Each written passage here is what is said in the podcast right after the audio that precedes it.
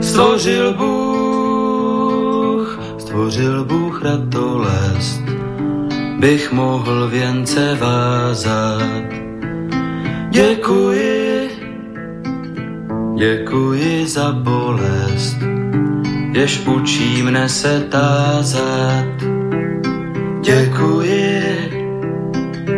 děkuji za nezdar, jenž naučí mne píly, bych mohl, bych mohl přinést dar, byť nezbývalo síly. Děkuji, děkuji, děkuji.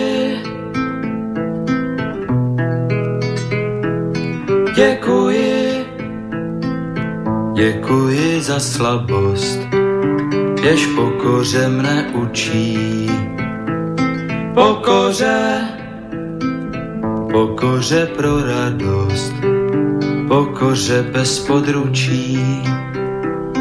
Děkuji, za slzy děkuji, ty naučí mne citu, živým již, živým již žalují a křičí po soucitu děkuji, děkuji, děkuji. Dobrý večer, vážení posluchači. Stanislav Novotný, zdraví srdečně z Prahy, všechny Slováky a Čechy, který není hostejný osud našich zemí, našich národů. Je zřejmé, že povaha a podoba euroatlantické civilizace se mění takřka před očima a že se celý svět dostává do nového pohybu. Je také zřejmé, že tento pohyb má a bude mít značný vliv na kvalitu života jednoho každého z nás a na naše národní bytí uprostřed Evropy. O projevech těchto změn, o jejich důsledcích, o jejich fatálnosti, či naopak o možných reakcích a řešeních, tedy o jejich plusech a mínusech si povídáme v pořadu na Prahu změn. Jinými slovy diskutujeme o zkušenostech, znalostech, názorech a činech výrazných osobností žijících v naší složité době. Dnes si budu povídat s Vítem Vojtou. A vy se, milí posluchači, jako vždy můžete zapojit do debaty také, pokud pošlete svůj dotaz na adresu studiozavináč slobodnývysílač.sk a nebo budete-li telefonovat na číslo 048 381 01 01. Vít Vojta, synolog, etnolog, tlumočník a právník, zakladatel Institutu pro současnou Čínu, žák mistra Chen Wanga. Dobrý večer, vážený Víte Vojto, srdečně vás vítám na Slobodném vysílači pořadu na Prahu změn. Dobrý večer všem, děkuji za přivítání. Tak vy jste se narodil v nádherné krajině, v Čeladné, v Beskydech. A já si představuji, jak jste bloudil někdy těch 70. 80. letech eh, po své domovině, po těch zelených kopcích tam a přemýšlel o své budoucnosti. Tam vás napadlo, že byste se chtěl seznámit s, ně, s nějakou tak vzdálenou, tajemnou zemí, takovou exotickou zemí, jakou je ta země na druhém konci Eurázie, tedy Čína? Tak eh, původně to přišlo až v 80. letech, až eh, na gymnáziu, kdy mě začal lákat buddhismus, taoismus, východ eh, Indie a posléze Čína. Já jsem zapomněl eh, ještě předeslat, že jste se narodil v roce 68, takže vlastně vy jste během normalizace studoval, tím pádem jste se nemohli dostat do žádných složitostí, jako mnozí, kteří se narodili dříve a potom prožívali v různých turbulencích 70. a 80. roky. Takže vás potom vlastně zastihla, zastihla docela příjemně změna, převrat v roce 89. No, v, v roce 89 uh, eh, jsem vlastně uh, na konci srpna odjel do Číny na stáž, mm. takže nás uh, zastihly události listopadu v Pekingu a samozřejmě jsme nevěděli, co se děje. Mm. No ale předtím jste teda, co jste všechno vlastně vystudoval, než jste se odvážil tedy do té Číny, tak jste studoval synologii, etnologii, právo až kdy, potom později?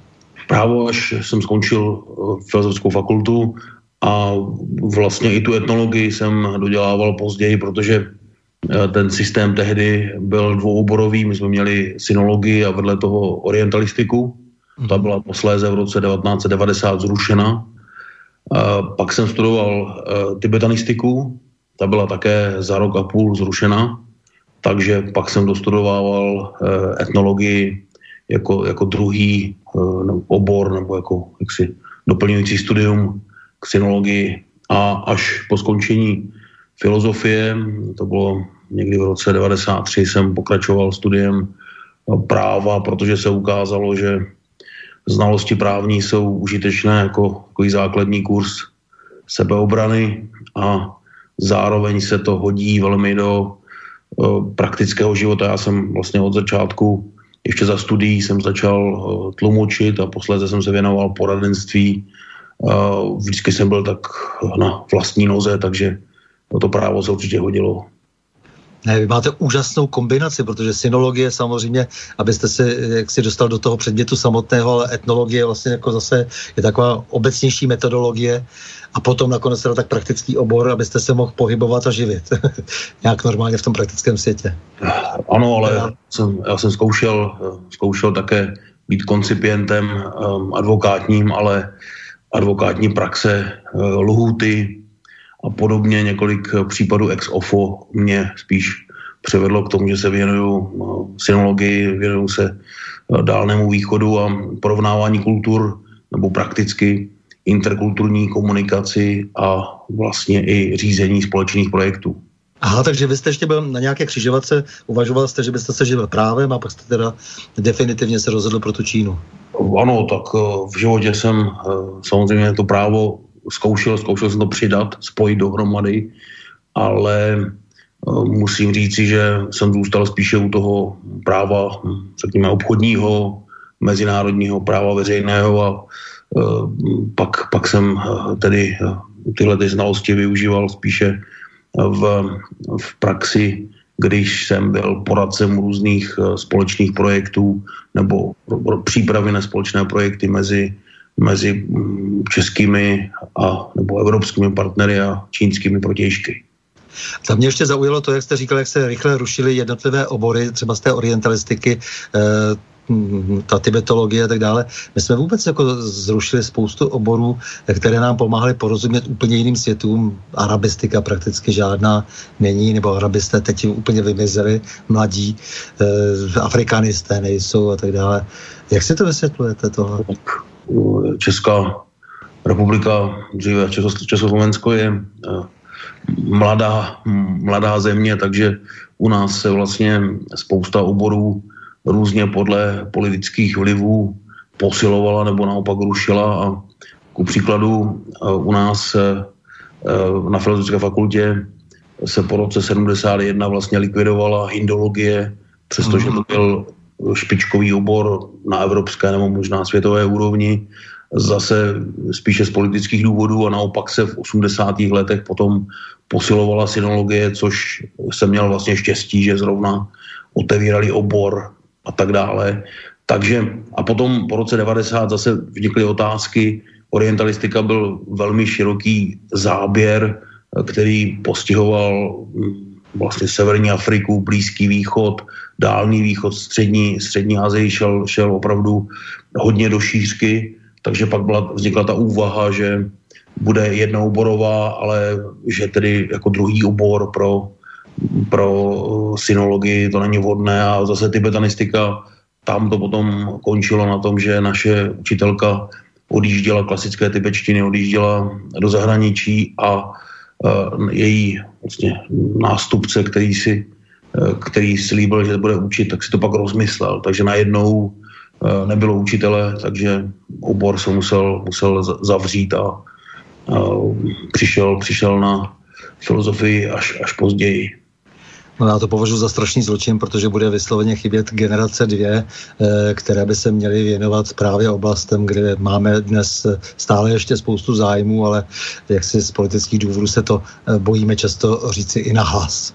No, tak to je věčné hledání, eh, co je nejlepší forma vzdělávání, jak to, jak to mm, zkusit a ta praxe pochopitelně se pere s různými současnými trendy a a zase na druhé straně s nějakou naší, naší historií a s tím, co umíme, takže vždycky je to velice obtížné vidět dopředu a odhadnout, který ten trend nebo respektive který obor posílit a který naopak do budoucna tolik perspektiv nemá.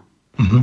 No, já to nebudu politiku moc ulehčovat, ale to zase až jindy. Ale pojďme dál, takže vy jste potom odjel do Číny, tuším, že v roce 94 jste začal působit v Šangaji, nebo kde jste byl původně? Uh, ano, ano, tady v Číně jsem byl vlastně 89-90 na studiích a po skončení jsem od roku 94 začal dojíždět vlastně um, do Šanghaje, kde jis, no, založili, jsme, založili jsme firmu, vlastně založili jsme tam reprezentační kancelář, což je v podstatě reprezentace bez, uh, bez právní subjektivity a tu jsem vedl s přestávkami a posléze jsem ještě figuroval v dalších projektech a nakonec jsem tam už skoro 20 let uh, statutárem uh, výrobní a obchodní firmy uh, rovněž v Šanghaji.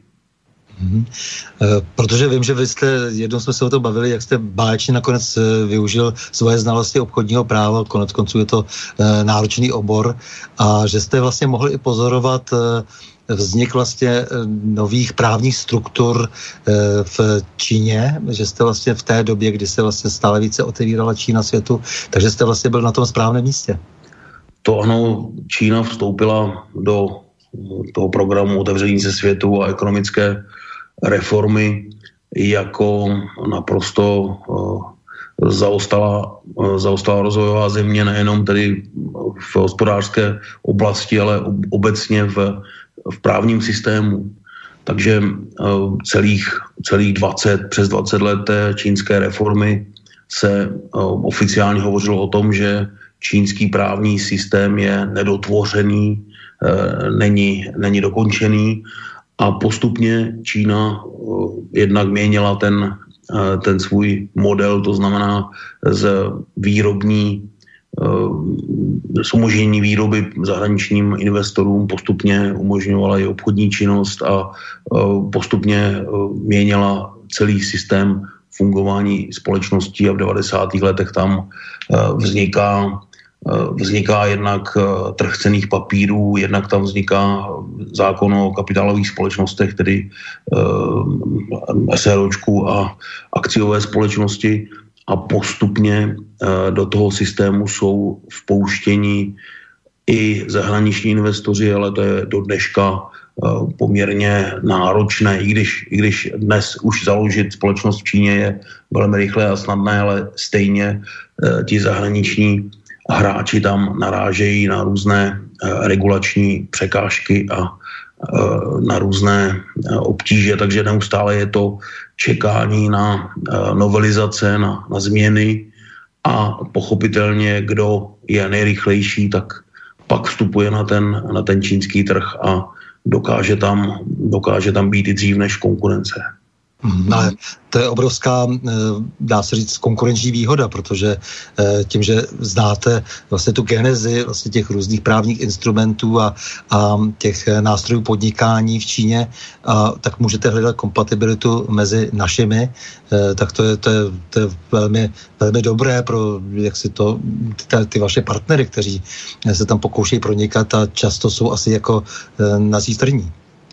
Tak to určitě se dá využít, využít celá řada zkušeností, ale vždycky je to bych na dlouhou trať a vždycky je to eh, na většině, ve většině tedy eh, řekněme oborů je to přece jenom otázka partnerství, otázka vyhledání eh, dobrého, dobrého partnera a to je velice obtížná věc, protože to trvá určitou dobu Eh, snažší to samozřejmě měli eh, čínští podnikatelé, kteří přímo čerpali zkušenosti, například celá e-commerce, eh, v podstatě podnikání na internetu. To se většinou čínští podnikatelé učili na různých stážích ve Spojených státech amerických a pak to know-how přinášeli, aplikovali na místní normy. Ti největší pochopitelně dosahovali nějakých dohod s čínskými regulátory, a spouštěli ty dnes velmi úspěšné Alibaby a Paitu a, a celou řadu uh, dalších, dalších uh, projektů e-commerce. No a také jste se dostal samozřejmě k tlumočení vrcholných státních eh, jednání, představitelů našich prezidentů, premiérů. Ano, začalo to, začalo to téměř už před 20 lety, když jsem snad jel s prvním ministrem a pak se to, pak jak přibývalo kontaktů, tak jsem tlumočil různým dalším ústavním činitelům, předsedům vlád, eh, prezidentům, předsedům parlamentu a člověk trošku nahlížel do fungování společnosti zase, zase z jiného úhlu, takže to bylo velmi, velmi zajímavé, veliké divadlo pro mě. Takže jsem to těch 20 let docela rád eh, dělal, i když to let bylo únavné a, a pochopitelně nejenom cesta, nejenom časový rozdíl, ale potom i nejrůznější setkání a napětí, které u toho bylo, eh, tak to, to zase byla určitá škola života. Hmm, skvěle to zdobí o tom váš životopis třeba. O, ano, jak se to vezme, někdy, pokud jde třeba o různé, různé politické boje, tak zase nálepkování, komu jste tlumočil a, a komu jste blízko, to je zase potom nepříjemná věc, když jdete jako odborník do, do různých diskuzí, tak e, je snaha bohužel v těch současných eh, diskuzích v tom, v tom trendu se používá nikoli v diskuze o věci, ale spíše hm, argumentace vůči člověku. Ono se tomu krásně malebně říká otrávení studny. Vy máte studnu, ze které chcete něco nabídnout a váš oponent eh, vám tu studnu ještě než začnete nabízet, otráví, aby ukázal, jak si, že ta osoba není hodná aby veřejnosti něco sdělovala. Takže to je eh, pochopitelně velmi nešťastný trend eh, v České republice a doufám, že na Slovensku je to trochu lepší, kdy se diskuze nevedou o věci, ale vedou se o osobách. A to je, to je velká škoda, protože každý člověk má eh, co říci a je zbytečné někoho nálepkovat a dopředu, dopředu ho se snažit umlčet. No tak ono jde o to, abychom hlavně jako nezískali jako země nějakou zvláštní výhodu, takže všichni ti, kteří jsou napojeni na ty správné penězovody, eh, tak používají tuto metodu, tedy argumentace ad hominem, eh, používají právě proto, aby zdiskreditovali kohokoliv, kdo je dostatečně schopný, vzdělaný, zkušený a mohl by přinést této zemi prospěch tam, kde se to po nás nechce. Tak, eh, tak to dneska je. Ale to, to se dá zobecnit. Pochopitelně podobné pokusy jsou v každé zemi. V každé zemi ti mocní a, a ta síla peněz se trošku spojuje s politickou mocí a jedno druhé ovlivňuje, ale eh, v některých zemích je vyšší, eh, řekněme, kultura rétoriky, diskuze, médií a je velice zřejmé, co jsou bulvární metody a eh, co jsou metody, řekněme, na nějaké, na nějaké eh, diskuzní nebo odborné úrovni. Takže, takže snad, si, snad se to dočkáme, že i u nás se ta kultura té veřejné diskuze, uh, diskuze v médiích uh, zvýší. Mm-hmm. Co je Tchajti Čchian? Tchajti uh, to je původně systém bojového umění, které v Číně je provázáno, s, řekněme, s dechovým, s mentálním cvičením, protože Číňané eh, se řídí heslem, řídí pravidlem, eh, kdo necvičí dech, necvičí jak si ta vnitřní cvičení, tak ten, když zestárne, tak mu dojde ta vnější svalová síla a nebude mít nic. Takže je velice důležité cvičit mysl a dech a pak je možné si to umění udržet až do až do vysokého věku, nebo celý život. A Tai Chi je eh, takzvaná měkká škola těch bojových umění, eh, která, eh, ta, kterou já cvičím, tak ta vznikla někdy v 17. století a postupně se z rodiny Čhenů v 19. století dostala dál k Yangům a, a k Sunům a v rodině Wu a Wu a vznikla celá řada škol. A ve 20. století se Haiti stalo takovým globálním fenoménem a dneska je to velice populární zdravotní cvičení všude. Takže asi toto, ten samotný výraz Haiti je z čínské filozofie, znamená něco jako veliké vymezení, protože tam se hovoří o dvou termínech.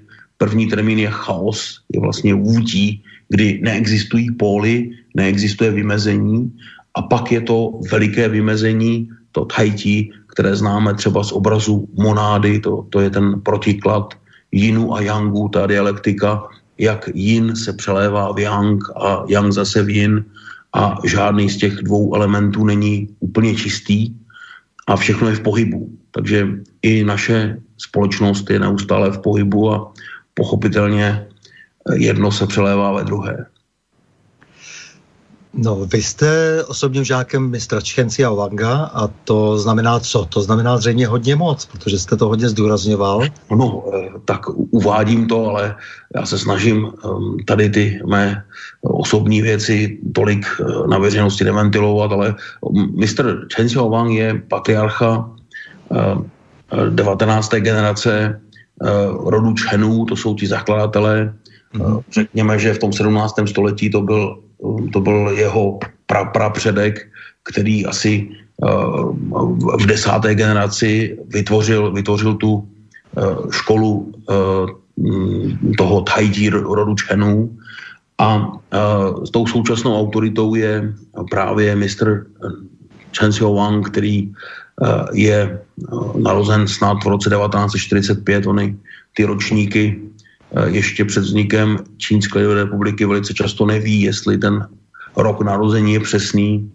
Eh, měsíc se většinou přepočítával z lunárního kalendáře, potom na náš, náš vlastně gregoriánský kalendář, takže eh, tento mistr, tento mistr je hlavou, hlavou stylu Chen a bere se vlastně v celém Tahiti jako taková ta přední osobnost. Takže proto je to pro mě samozřejmě podsta, že jsem mohl v rodové svatyni pobít čelem o zem před mistrem a stát se takovým jeho duchovním synem a oným duchovním otcem. Mm, takže gratulujeme. Děkuji, děkuji. V, roce, v loni jste vlastně založil Synoskop. To je Institut pro současnou Čínu. A jaký je ten vývoj toho synoskopu? Já myslím, že kolem toho byly také nějaké diskuze, ne? Celá řada. Já jsem vlastně reagoval nějakým způsobem na to, že se pohybují jak v, tom, v těch praktických uh, kontaktech uh, s Čínou, s čínskými partnery opravdu uh, 25 uh, a více let. A nakonec nahlížím i do té české zahraniční nebo evropské zahraniční politiky už také velmi dlouho, 20 let, tak mou snahou bylo v posledních letech, kdy ta diskuze v České republice se neobyčejně polarizovala, začala být, začala být poměrně agresivní a chyběl v ní trochu věcný tón, tak, uh, tak uh, jsem přišel s iniciativou uh, založit Synoskop Institutu pro současnou Čínu, který začne u webové platformy, na které publikujeme články, kde vytváříme tým autorů 15-20, kteří přispívají pravidelně eh, takovými popularizačními odbornými články eh, pro veřejnost, aby ty informace byly eh, z řady oblastí a aby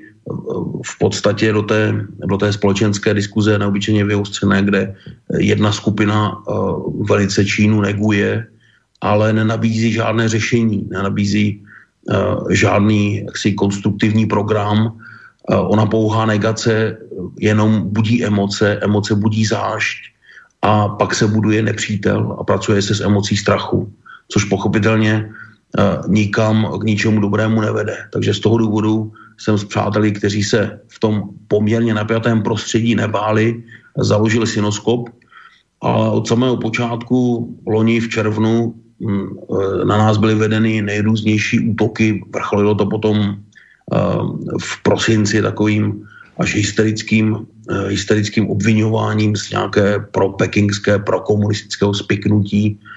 Já už jsem měl být členem a eh, celé to pochopitelně vždycky stálo na nějakých vágních na nějakých vágních podkladech. Takže, eh, takže mě to jenom utvrdilo v tom, že, že ta diskuze je zde zbytečně emotivní a velmi málo konstruktivní, takže pochopitelně eh, pokračuji v té činnosti a chystám se jednak rozšířit ten tým eh, autorů a jednak přidat, přidat akce typu workshopů a účastnit se veřejné diskuze v České republice nadále, abychom do, do toho dostali více, více věc, věcnosti a více se zabývali dlouhodobě tím, co jsou české zájmy vůči Číně, jakým způsobem je Česká republika jako středně velká evropská země může vůči globálnímu hráči, vůči světové dvojice uh, realizovat, co musíme realizovat prostřednictvím Evropské unie,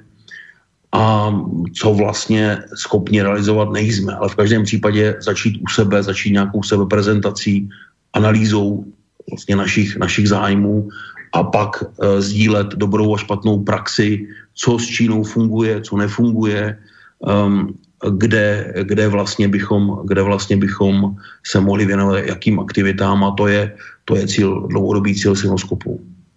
Ne, mně se to strašně líbilo, když jsme si o tom povídali a e, budu vám tam rád e, posílat zájemce, nebo přijdu i sám, protože e, to taková iniciativa občanská, kdy vlastně e, děláte to, co by měli dělat e, třeba měla dělat univerzita sama od sebe, měli by to dělat ústavy, tak e, tady e, často velmi schází. Nám, nám se tady rozpadá v podstatě i slavistika třeba. Jistě, tak e, bohužel, bohužel je to tak, že i veřejnoprávní média uh, let kdy nestíhají ten, uh, ten společenský vývoj, u příkladu v synologii nebo vůbec uh, ve vztazích českočínských. Je dneska celá řada institucí počínaje výzkumným v podstatě ústavem, to je ústav pro mezinárodní otázky pod ministerstvem zahraničních věcí přes řadu institucí Akademie věd, přes tři univerzity, kde je synologie, eh, synologická pracoviště, eh, přes řadu neziskových organizací, například jsou zde z 90. let velice, velice jaksi zkušené neziskovky, které se věnují, tak to, to, celé, to celé zázemí má stovku, 150, možná ještě více odborníků, kteří se věnují z různých úhlů Číně. Pak je tam celá řada lidí, kteří v Číně žijí, pracují, ale po hříchu eh, velmi často eh, ta veřejnoprávní média stíhají pokrývat jenom několik lidí a pak se stane, že eh, vlastně překvapivě v těch médiích se otáčí pět, šest, osm lidí a ten zbytek se tam dostává zcela okrajově, takže pak je několik lidí, kteří vlastně dvě třetiny toho sdělení jde od nich a pochopitelně nastává taková trošku nešťastná situace, kdy oni sami polarizují nějakým způsobem podle svých názorů eh, to prostředí. To si myslím, že není, není problém jenom toho našeho oboru, ale eh, je to, je to problém eh, celé řady oblastí toho veřejného prostoru, kdy, kdy vlastně velmi často ta veřejnoprávní média nestíhají vyhledávat nebo, nebo někdy o to nemají zájem vyhledávat další a další uh, úhly pohledu a další a další lidí, kteří mají uh, právě tu dobrou nebo, nebo špatnou zkušenost, které, s kterou můžou sdílet. Hmm, to jste velký optimista, oni ani nechtějí vyhledávat často. E, ta úroveň žurnalistiky je dnes taková. No, e, já jsem vás požádal předtím, než jsme začali, abyste mi poslali nějaké odkazy e, na čínskou hudbu, abych se nestratil v čínských, čínském zákovém písmu. A tak já budu takhle občas vždycky požádám eh, Borise eh, do redakce, aby nám pustil eh, něco a vy případně komentujte, protože první tady máme krátký vstup eh, Konfucio, z Konfuciova chrámu zvony.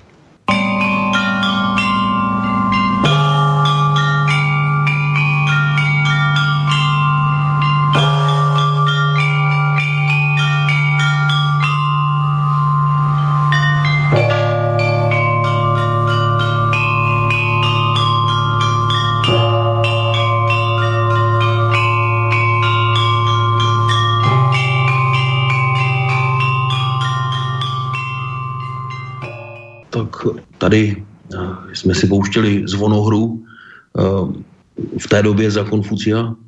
Mm. Byl ještě velmi, velmi populární litofon, tedy zavěšená sestava kamenů, kdy ať už ty zvony nebo ty kameny jednotlivé měly svůj vlastní zvuk, vlastní tón, takže se na ně hrálo paličkami. A pro Konfucia to byla neobyčejná inspirace, kterou sděloval svým žákům a pak celé společnosti hledání harmonie společenské vlastně začínalo i tou hudbou, proto v čínské civilizaci bylo neobyčejně populární hra na různé citery, na různé hudební nástroje. A e, tak z toho důvodu jsem vybral jako první ukázku právě z Konfuciova chrámu e, hru na zvonohru a e, to hledání společenské harmonie, které Konfucius viděl v tom, že každý má svou společenskou roli, kterou plní. On to lapidárně vystihl eh, větami otec otcem, syn synem, vladař vladařem a vazal nebo úředník úředníkem. A eh, to je, to je, vlastně, to je vlastně to pojetí společnosti, která sleduje velmi silně kolektivní zájem a kde se eh, jsou lidé motivováni, ať už v dobrém nebo ve zlém, aby se podřídili tomu skupinovému zájmu. No tak pojďme se teď trošku toulat čínskou historií, protože samozřejmě velmi dlouhá, velmi složitá. Eh, známe spíše útržky eh, na tom druhém konci Eurázie z čínské historie. Kdy vlastně ta Čína začala nějakým způsobem přemýšlet, nebo kdy se vlastně z neolitu viděla, mluví se tam o nějaké mytické dynastii Sia a tak dále, eh, než se dostala tedy vlastně do toho, dejme tomu, základu státu, který pak eh, v různých eh, formách vlastně se nějakým způsobem projektuje do další historie Číny. Tak Čína sama má takový oblíbený mýtus pěti tisíc let čínské historie, což ehm, trošku odpovídá, řekněme, 19. století. Víme, jak naši obrozenci se pokoušeli prodlužovat historii eh, českého národa. Eh, podobné to bylo v Číně, která byla v 19. století rovněž v těžké krizi, rovněž tam vládla eh, cizí dynastie, manžuové, tunguský národ. A tak vzniká někdy na přelomu 19. a 20. století ten mýtus o pěti tisících let čínské historie, který se velice často opakuje a samozřejmě Čína a čínská taková kulturní politická propaganda ho ráda, ráda sděluje. Ta praxe je taková, že ty počátky čínského státu a té kontinuální civilizace můžeme si najít někde před necelými třemi a půl tisíci lety tam vzniká písmo, tam vzniká e, to, čemu se říká kontinuální čínská kultura. A e, pak je velice klíčová doba jednak toho Konfucia někdy před dvěmi a půl tisíci lety a pak zejména třetí století před naším letopočtem, kdy se ty čínské státečky, různá království a knížectví podaří silou spojit do jednoho, jednoho státu eh, dynastii eh, s příznačným jménem Čín. Takže když říkáme Čína, říkáme to dobře, protože eh, to byl stát Čín a proto to čteme dobře. Ten, ten vytvořil krátkou dynastii, která vlastně svého zakladatele přežila jenom o pár let a pak, pak pochopitelně velká vlna odporu proti tomu násilnému sjednocení zase ten, ten stát rozmetala a pak zase trvalo nějakou dobu, než se Čína sjednotila pod eh, vládou další dynastie Chanů a ti zase dali název čínskému národu, takže Číňané jsou vlastně, sami si říkají Chanové, to je z doby, kdy zase ta další dlouhá dynastie, která vládla od vlastně eh, konce třetího století před naším letopočtem až až do uh, počátku třetího století přes 400 let uh, našeho letopočtu, uh, kdy, se, uh, kdy se vlastně, uh, vlastně uh, rozpadá a uh, lidé říkají, tak tady, tady vlastně žijí ti lidé, lidé Chan, z dynastie Chana, tak, tak vzniká označení Chanové pro čínské etnikum. No, ti Čínové, jako, nebo ten Čín, který vlastně se stal e, tím je prvním sjednotitelem násilným, tak je dnes velmi samozřejmě opěvován, protože e, se našlo mauzoleum, to ty slavné realistické terakotové figury císařské armády, je to obrovská turistická atrakce. Ano, no, tak eh, čínská civilizace začínala, tedy těch, pochopitelně těch kolébek bylo více, ale tady ta je na severozápadě Číny, řekněme v tom eh, širším povodí Žluté řeky a ehm, eh, Čínové, eh, čínský císař vytvořil ehm, svůj, svoje veliké pohřebiště, protože čínská kultura hovoří o tom, že máme sídla Yangová, to jsou vlastně císařské paláce, vládní paláce, naše domy, a pak jsou sídla Jinová, ta záhrobní, a to jsou císařská pohřebiště eh, nebo, nebo hřbitovy eh, naše. Čili eh, bylo podstatné, jak bude ten císař uložen a to mělo být určitým, vždycky to mělo být určitým stabilizátorem pro celou společnost. Takže císař Čin je uložen v obrovské mohyle, ta jeho hrobka nebyla otevřená, protože se čeká až na vymoženosti nedestruktivní archeologie, aby se podívala Vypráví se, že je tam rtuťová řeka, že je tam, že je tam obrovský podzemní palác. A to, co se otevřelo, co našli uh, rolníci na počátku 70. let, pan Young, um, tak uh, to, bylo, uh, to byla vlastně, vlastně pohřebiště, které leží trošku z hlavní osy to, té mohyly a toho, té hlavní části pohřebiště stranou. A dneska jsou tam tři obrovské hangáry, řekněme, Eh, kde je odhaleno, kde jsou odhaleny tisíce, tisíce právě figur eh, v životní velikosti, to jsou ty eh, figury z terakoty a pak jsou tam také figury tedy v, ve velikosti 1 ku 2, to, je, to jsou dva, dva vozy bronzové s, s koňmi a vozataji. Takže, takže mimořádně, mimořádně veliké. Ta pohřebiště vytvářela každá dynastie. Eh, někdy to bývalo tak, že eh, když eh, ta nastupující dynastie byla v, nějaké, nějakém silném antagonismu, tak pochopitelně bourala to, co zůstalo po té předešlé, bourala jak, ale většinou se to, to týkalo těch, těch, těch jangových staveb, například po Mongolech, kteří byli smeteni vlastně ve 14. století, někdy kolem roku 1368, tak nastoupila poslední čínská etnická dynastie Mingů a právě Peking byl tenkrát změněn a v Pekingu vlastně po těch Mongolech a po těch Kitanech a Džurdženech, kteří ho zakládali, zůstalo dneska hrozně málo. Říká se, že jenom, jenom uh, nějaká buddhistická stavba v Pekingu, uh, brána na uh, čínské zdi, na dlouhé zdi, a to je tak skoro, skoro všechno. Zbytek přestavili Mingové a to jádro Pekingu je, je mingské, prostě z, z doby, řekněme, našich husických válek.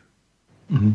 Takže když byste vypíchl z historie takové důležité prostě punkty, to znamená, je to ten čím potom dynastie Han, která vlastně znovu stabilizuje Čínu a pak uh, stojí za zmínku, dejme tomu, které období. O každé pochopitelně stojí za zmínku. Eh, třeba to období, které předchází těm činům, eh, období jara a podzimu vláčitých států, tak to je právě období velikého myšlenkového kvasu, kdy se střetávají nejrůznější koncepce a kdy ta Čína neobyčejným způsobem po duchovní stránce bohatne, protože je tam celá řada velikých filozofů, vedle Konfucia je tam, vlastně se objevuje první veliký strateg, Mr. Sun, eh, jehož, jehož dílo se do dneška překládá, podle, podle kterého se učí strategii i na Harvardu. A, a takže to je pochopitelně veliké období. Pak to krátké sjednocení začínů, pak velmi dlouhá dynastie Chanů, která během těch čtyř století rozpouští ty původní uh, státečky, ty původní kultury Eh, které dneska zůstaly třeba v kuchyni, v dialektech, v nářečích, ale jinak politicky aristokracie byla vlastně už během těch čtyřstoletí rozpuštěná. Je to takový příklad ten Tichanové to dělali víceméně v dlouhodobém projektu. Je to takové rozpouštění, řekněme, které do určité míry by měla asi nasadit Evropská unie. Samozřejmě proti tomu veliký odpor, ale jakési sjednocování se politické je pochopitelně, je pochopitelně vždycky velmi důležité pro to, aby, ta, aby tam ten vzniklý subjekt měl stabilitu a měl nějakou dlouhodobou perspektivu. Čína, čínské dějiny jsou vždycky dějinami eh, toho, jak eh, se té říši daří, jak jde do konjunktury a pak zase upadá do krize, která většinou končí eh, převratem, rolnickým povstáním, velmi často vedeným nějakým, nějakou duchovní skupinou, nějakou duchovní sektou, která která řídí vlastně to rolnické povstání a pak povstává další dynastie, takže, takže v, těch, v té době těch čínských, eh, těch čínských dějin tam potom vidíme třeba eh, eh, období tří říší, velice slavné, které hned po té dynastii Han vlastně na nějakých, na desítky let, na nějakých 80 let vlastně vlastně se ta, se ta země zase rozpadá, postupně vznikají tři jakési státní útvary, které se potom spojí do jednoho a pak se zase rozpadají na severní a jižní dynastie a pak zase vlastně vzniká sjednocená dynastie, takže můžeme tam vidět tu, tu další největší dynastii, která je tak trošku maličko starší, ale paralelně jde třeba s naší velkou moravskou říší, tak to je uh, dynastie Thangů. Za Thangů uh, tam uh, víme o tedy propojení s Evropou velmi, velmi těsném, kdy po hedvábné stezce v té době vlastně té suchozemské hedvábné stezce už proudí karavany vlastně přes z Číny, ze severozápadu Číny přes střední Asii na Blízký východ a do Středomoří a ten uh, ruch, ten obchod byl velice čilý, ale je třeba se vlastně podívat ještě do další minul, ten, uh, ta spolupráce mezi Evropou a, Čínou, uh, mezi Blízkým východem, Středomořím, Dálným východem je pochopitelně mnohem starší a našli se třeba i v Řecku dva a půl tisíce let staré hedvábné čínské výrobky, a naopak Čína zase čerpala technologie eh, válečných vozů a podobně se z Blízkého východu a eh, ta výměna byla velmi intenzivní. Takže za Hangu to vrcholí a um, pak se zase rozpadá uh, dynastie Tangů skoro souběžně s naší Velkou Moravou na počátku desátého století a uh, postupně zase po desítkách let se vytváří říše, uh, veliká říše Sungská, kdy Sungové vlastně aplikovali ty v té době už velmi dobře známé čtyři velké vynálezy, papír, knihtisk, střelný prach a kompas. Vytvářeli, byli technologicky nesmírně zdatní, měli velké lodstvo, více stěžníky a, a ovšem problémem bylo, že byli obklopeni nomádskými velice silnými říšemi, a postupně nomádi, eh, hlavně ze severu, eh, Džurdženi, kteří vytvořili říši Tin a Kitanové. Mimochodem, Kitanové dali Číně další jméno. Mm-hmm. Dneska třeba známe, známe výraz Cathay. Cathay Pacific je, je třeba hongkongské aerolinky velice, velice známé tak někdy, někdy ve 12. 13. století se Číně říkalo Cathay a odtud eh, podle Kitanu vlastně, eh, proto říkají do dneška Rusové Kitaj a Maďaří Kina. Eh, takže to je, zase, to je zase další velké období. Kitanové byli příbuzní Mongolů, kteří byli neobyčejně zdatní jezdci a ta jejich civilizace byla právě na hranici té nomádské civilizace a uh, jaksi velice čilých styků s, s Čínou, s tou sungskou dynastií. Takže Sungové potom jsou postupně vyvráceni eh, Džurdženy, ale hlavně Mongoly a, a nakonec, uh, nakonec uh, vlastně Čingis Chánův, Čingis Chán Mongolsko sjednotil v roce 1206 a až Čingis Khanův vnuk byl schopen ovládnout celou Čínu a to je mongolská dynastie Yuan, vlastně, která vládla právě od 13. do, do 14. století, eh, vlastně eh, zhruba, zhruba stovku let. A eh, v té době byla, byla to snad první globální říše, protože dosahovala, pokoušela se dobít Japonsko, vlastně dvakrát neúspěšně, pokoušela se ovládnout Indonésii, dosahovala vlastně Egypta, dosahovala, dosahovala Evropy. Ta říše byla nesmírně obrovská, ale uh, pochopitelně, uh, ať už morová rána, um, která přerušila tu, tu síť těch obchodních karavan a, a vlastně i, i určitých, určitých stanic Eh, které byly po desítkách kilometrů jedna za druhou, aby, aby ta komunikace byla, byla dobrá.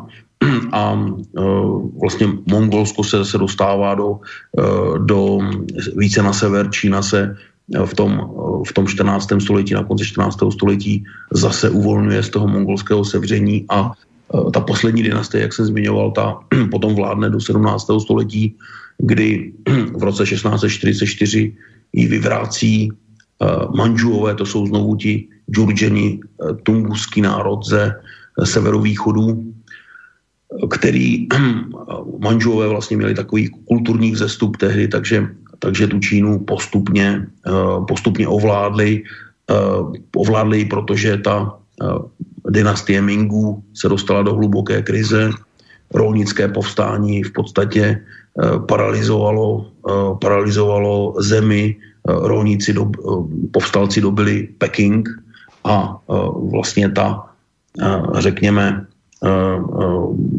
armáda na severu, na severovýchodě otevřela dlou, dlouhou zeď a pustila Džurđeny, pustila Man, Manžuji vlastně do, do Číny.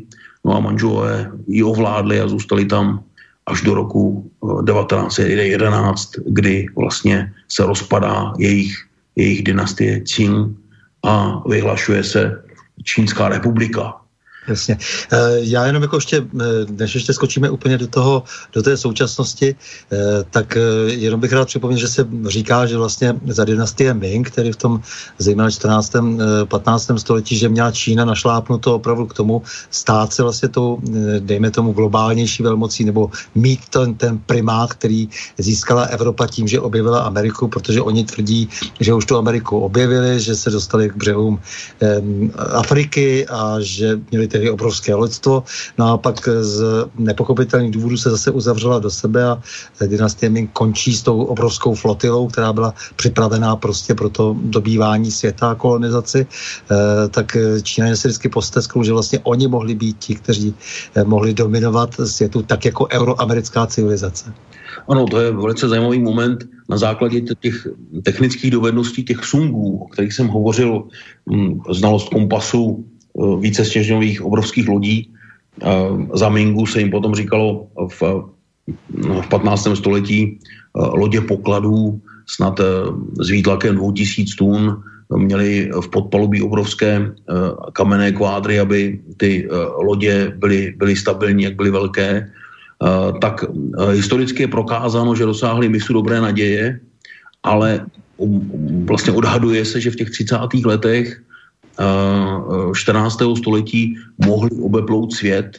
Jsou proto různé teorie. Jeden, jeden britský velitel ponorky, protože z ponorky prý je vidět pobřeží stejně jako ze starých lodí, tak, tak napsal právě knihu o, no vlastně o roce, teď si nespomenu, jestli to je 1430,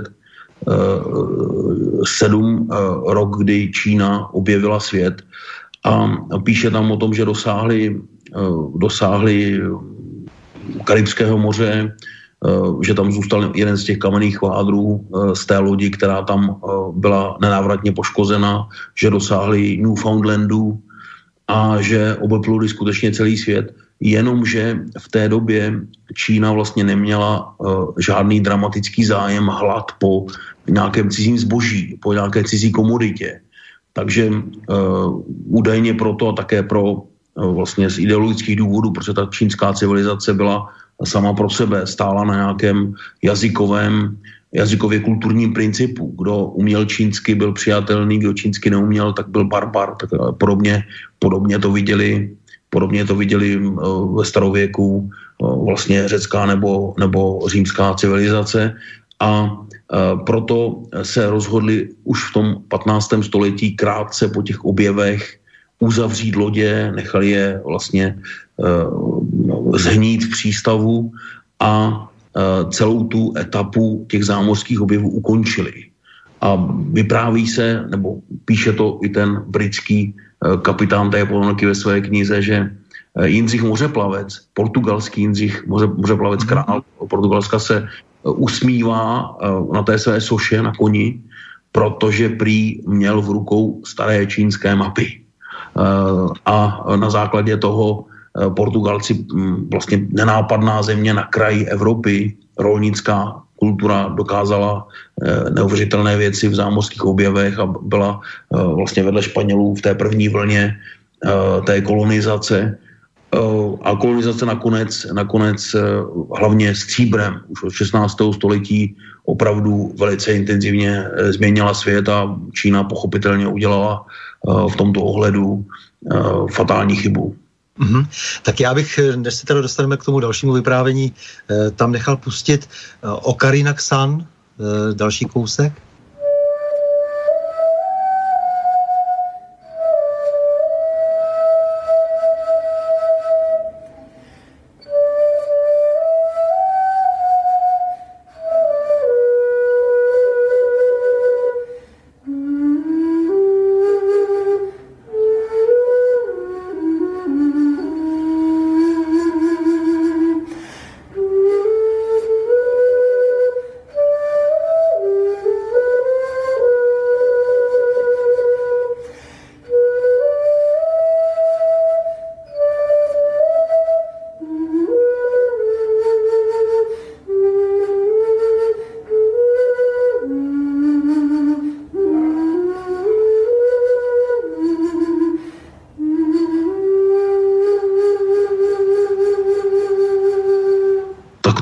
Melancholická melodie nad promarněnými příležitostmi 15. století eh, Číny.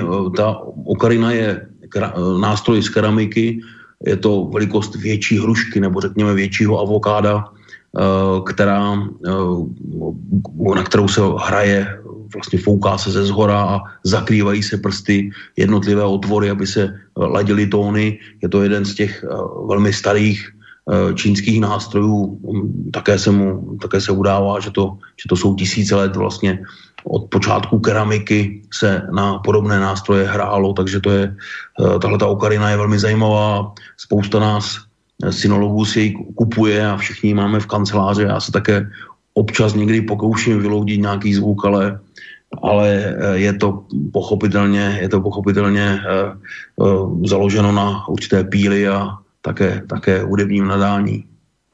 Tak to si přijdu, přijdu poslechnout stejně. Protože Aha. já vím, že jste plný člověk a určitě už hrajete. Uh, už jsem na ní nejméně dva roky nesáhl, takže určitě nechoďte příliš brzy. Tak eh, teď se, se něco teda stalo, ta Čína si prostě zkazila svoji eh, bezprostřední budoucnost tehdy v tom 15. století, eh, no a potom naopak teda tím, že euroamerická civilizace dobývala, dobývala svět, tak se jim stalo, staly ty všechny ty opiové války a tak dále, to, jak se k tomu postavit, protože to je podle mě velký hřích Anglie, to, co spáchala na Číně. Tak to je asi kolonialismus ještě neskončil, stejně jako, stejně jako v, určitých, v určitém smyslu um, neskončila ani ta čínská, řekněme, postfeudální krize. Uh, tam je zajímavé 18. století, kdy se těm manžům na čínském trůnu neobyčejně ekonomicky dařilo, přírůstek obyvatelstva byl značný a ta civilizace, která rozvíjela dál čínskou kulturu, tak eh, byla určitým způsobem ukolébána. Když právě na konci 18. století uviděl staříčký čínský císař eh, britské, eh, britské no, poselstvo, tak měl pocit, že to, že to jsou zaseti zahraniční, řekněme, cizinci nebo dokonce barbaři, kteří se přicházejí sklonit před velikou Čínou, ale už, už o tři desítky let později začala první opiová válka a pochopitelně Čína v té době zaostala, ale ta krize šla zevnitř, ta krize šla z té, řekněme, z toho problému systému dynastie, která Eh, která byla za svým zenitem a země byla řízena jaksi spíše tou domácí politikou a s, vlastně souputníkem nebo souputnící uh, našeho uh, Franti, uh, Františka Josefa byla uh, čínská regentka Cixi, vlastně, která přežila Eh, svého manžela, syna i synovce. Říkalo se jí starý Budha potom a ta byla tím symbolem toho eh, zakonzervování té Číny někde na konci, řekněme, středověku a pochopitelně toho kolonizátoři a především ta britská říše, která obrovsky narostla v 19. století, využívali a protože Britové se zamilovali do čaje už v 18. století a Číňané zase neměli zájem o žádné západní zboží, žádné britské vlněné látky, tak bylo zapotřebí najít komoditu, která eh, by do toho obchodu mohla vstoupit a to bylo právě opium, které se dalo pěstovat v britských koloniích v Indii a prodávat do Číny. A přes odpor čínských úředníků právě ve dvou opiových válkách a to opium bylo Číně vnuceno a zasáhlo v podstatě miliony lidí velice dramaticky a pochopitelně No, pochopitelně ten koloniální systém přinesl jednak tuto rovinu bezprostředního vlastně likvidace celé řady, celé řady e, nějakým způsobem fungujících civilizací a států, ale přinesl nám všem tak trošku e, takové to postkoloniální myšlení, e, tomu se od 70. let říká v podstatě orientalismus v úvozovkách, kdy Eh, se lidé západu dívají na eh, ten Orient trošku jako na něco iracionálního, něco zaostalejšího, co by se od nás vlastně mělo učit, ten náš společenský model. A eh, do dneška je spousta kolegů, třeba synologů, velice roztrpčená, že se ta Čína nechová tak, jak si to oni představují, že by se měla chovat. Že by vlastně měla akceptovat uh, západní model, který, uh, který je nějakým způsobem dotvořen, zajišťuje jakousi míru demokracie, rozvoje a právě z toho, z toho potom rostou ty, ta nespokojenost a takové ty odmítavé negativní tendence, že ta Čína je vlastně dneska řízena úplně špatně a my víme, jak by to mělo být uh, dobře. Mhm. No a dobře, takže pak bylo nějaké, nějaké další období, to znamená nakonec teda to skončilo tím, že v tom roce 1911 abdikuje poslední císař, je vyhlášená republika a do toho všeho ještě navíc Japonci se rozhodli, že si také vezmou svůj díl. Ano, no, na, na konci 19. století právě Číňané už čínská inteligence ví, že uh, je vše ztraceno a hledají cestu Eh, z, z toho rozpadu císařského systému eh, velkou inspirací Japonsko, velkou nadějí pro Dálný východ je Japonsko, po které od roku 1868 vlastně tím, tou reformou Meiji změnilo celý svůj systém. Oni velice, velice uh, jaksi tvrdě nahradili, přijali německý, francouzský obchodní zá, občanský zákonník a začali se učit průmyslu, vojenství, začali zavádět i, i angloamerický model, obchodní model a tak dále. Takže byli v tomto velice dynamičtí a tu zemi neuvěřitelně změnili. Nakonec jeden slavný uh, hollywoodský film Poslední samuraj to krásně maluje, ale pak se ukázalo, že Eh, že Japonsko eh, je poměrně rozhodnuto, že se stane tou vůči silou za každou cenu eh, dálného východu a Čína přešlapovala, nebyla jednotná a i po tom rozpadu císařství a vyhlášení republiky v roce toho 1. ledna 1912 došlo k tomu, že toho prvního prezidenta, jakéhosi čínského Masaryka Sun Yat-sena, doktora Sun Yat-sena, lékaře. Nikdo dlouho ne, neposlouchal, on, on vlastně velmi záhy abdikoval a ustoupil generálovi, což je zase čínská tradice, rozpadne se dynastie, nastoupí generálové a místo držící a válčí spolu o moc. A k tomu došlo v Číně, kdy vlastně nastalo bezvládí a ta pekingská vláda z začátku uh, samozřejmě uh, byla vyhlášena republika v, Nan- v Nantingu, ale potom, potom uh, ta vláda, vláda uh,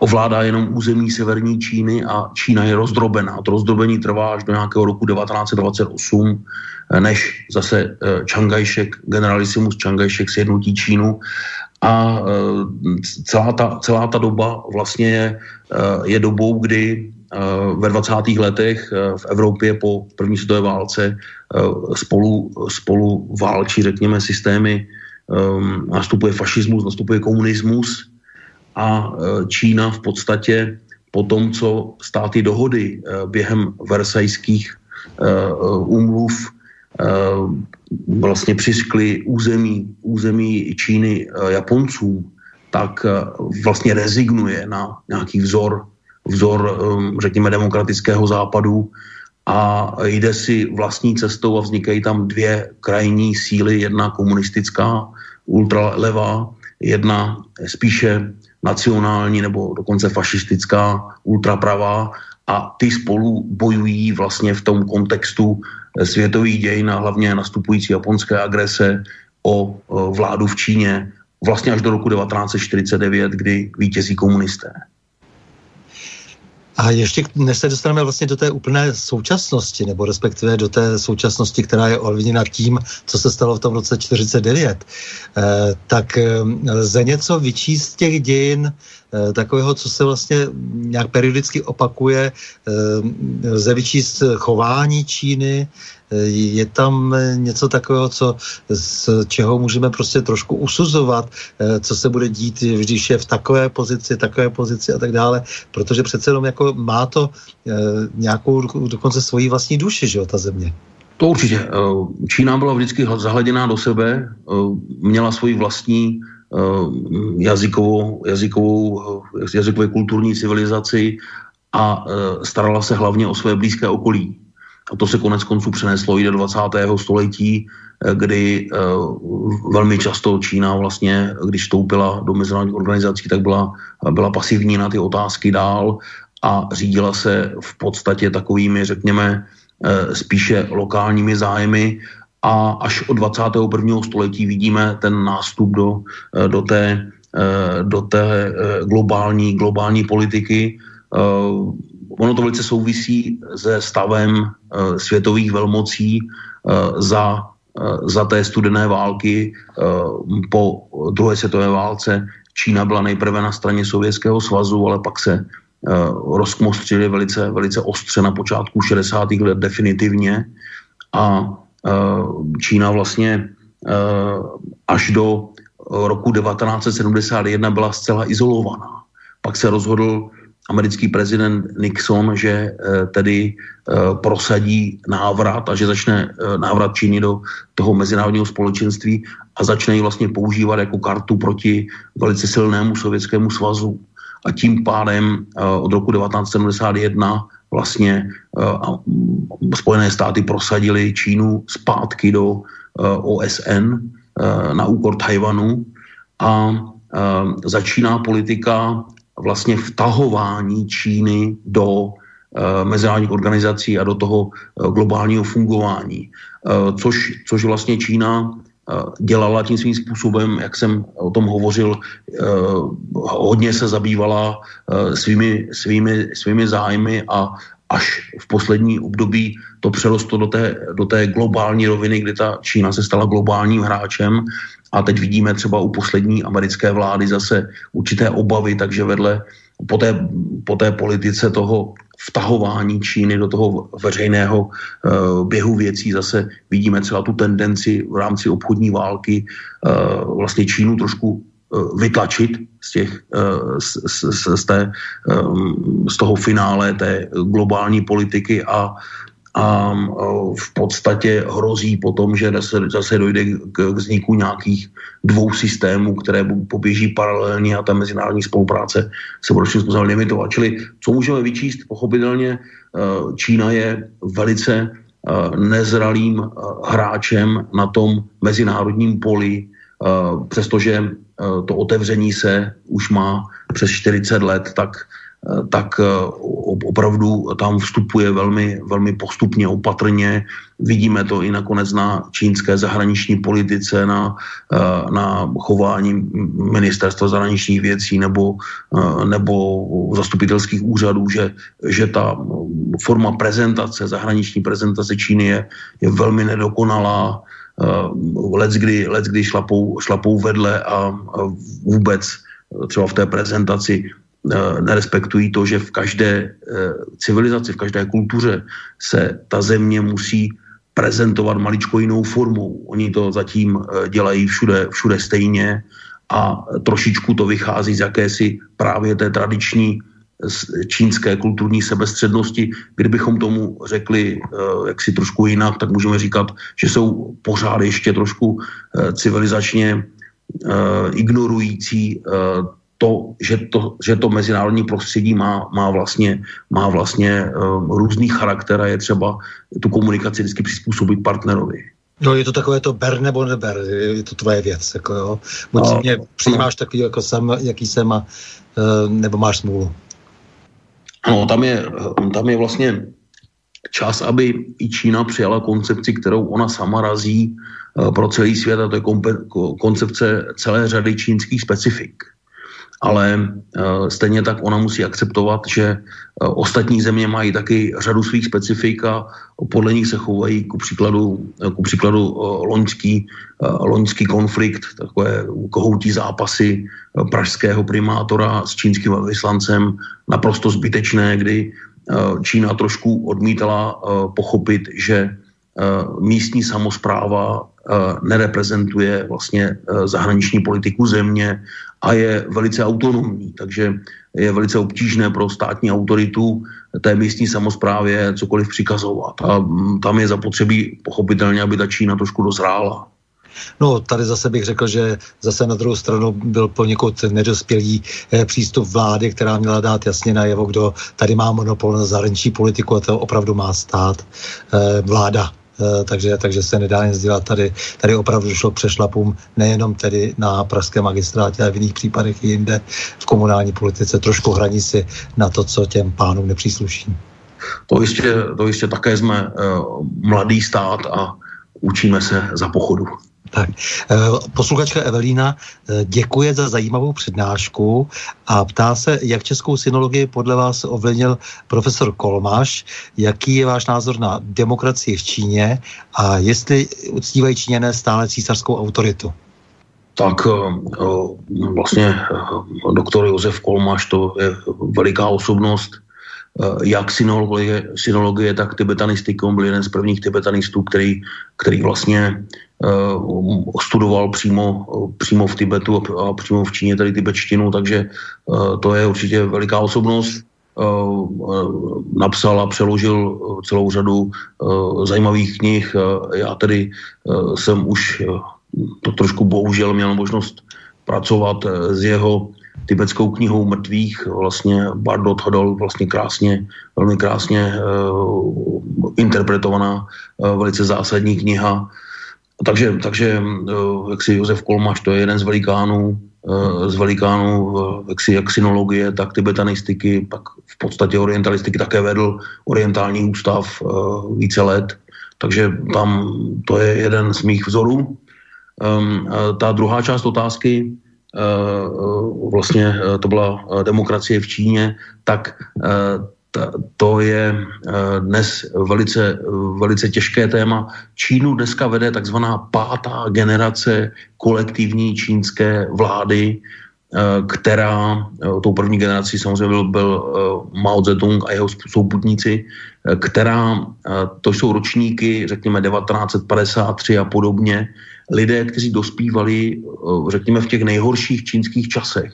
Za kulturní revoluce v druhé polovině 60. let a kterým bylo odepřeno normální studium, pak to museli různě dohánět a lidé, kteří vyrůstali uprostřed, uprostřed politických kampaní a plagátů a tak. Takže oni se po um, oni se vlastně vrátili do určité míry k takovému utahování šroubů a k tomu, že se snaží stabilizovat tu zemi eh, někdy velice drakonickými politickými opatřeními a eh, přestože Čína se rozvíjí třeba v té oblasti eh, ekonomické intenzivně, tak, tak v posledních letech je vidět, že, že právě tahle ta generace určitým způsobem utahuje šrouby.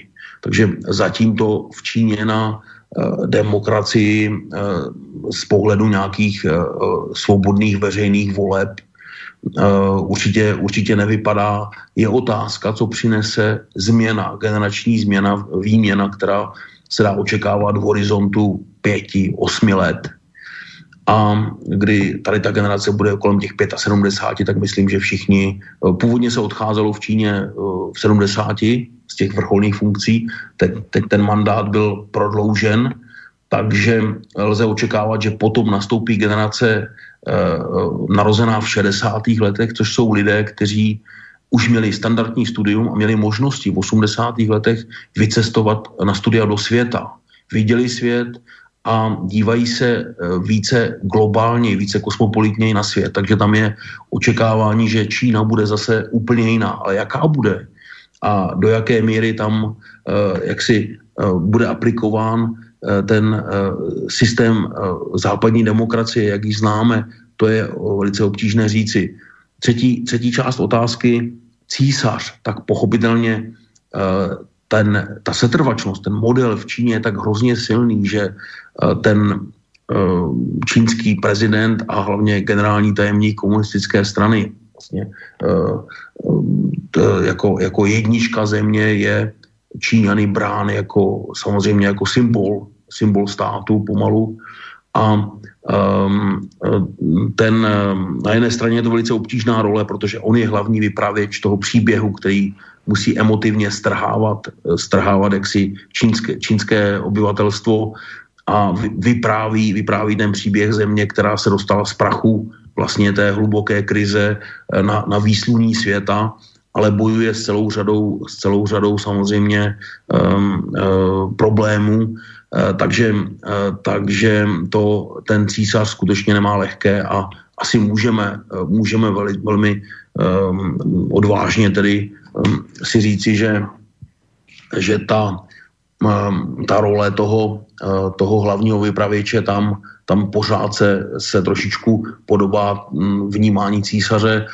Na druhé straně jsou různé teorie, jak velká skupina lidí vlastně tu obrovskou zemi říž, řídí, jestli to byly dřív, říká se dřív, to možná byly e, dvě, tři, čtyři stovky lidí těch klíčových, v těch klíčových pozicích. E, pak se hovoří o tom, že za, po, za poslední, e, během té poslední generace se, ta, se ten okruh lidí zúžil možná na necelou stovku, ale to jsou samozřejmě všechno velmi, velmi nepodložené odhady a spekulace.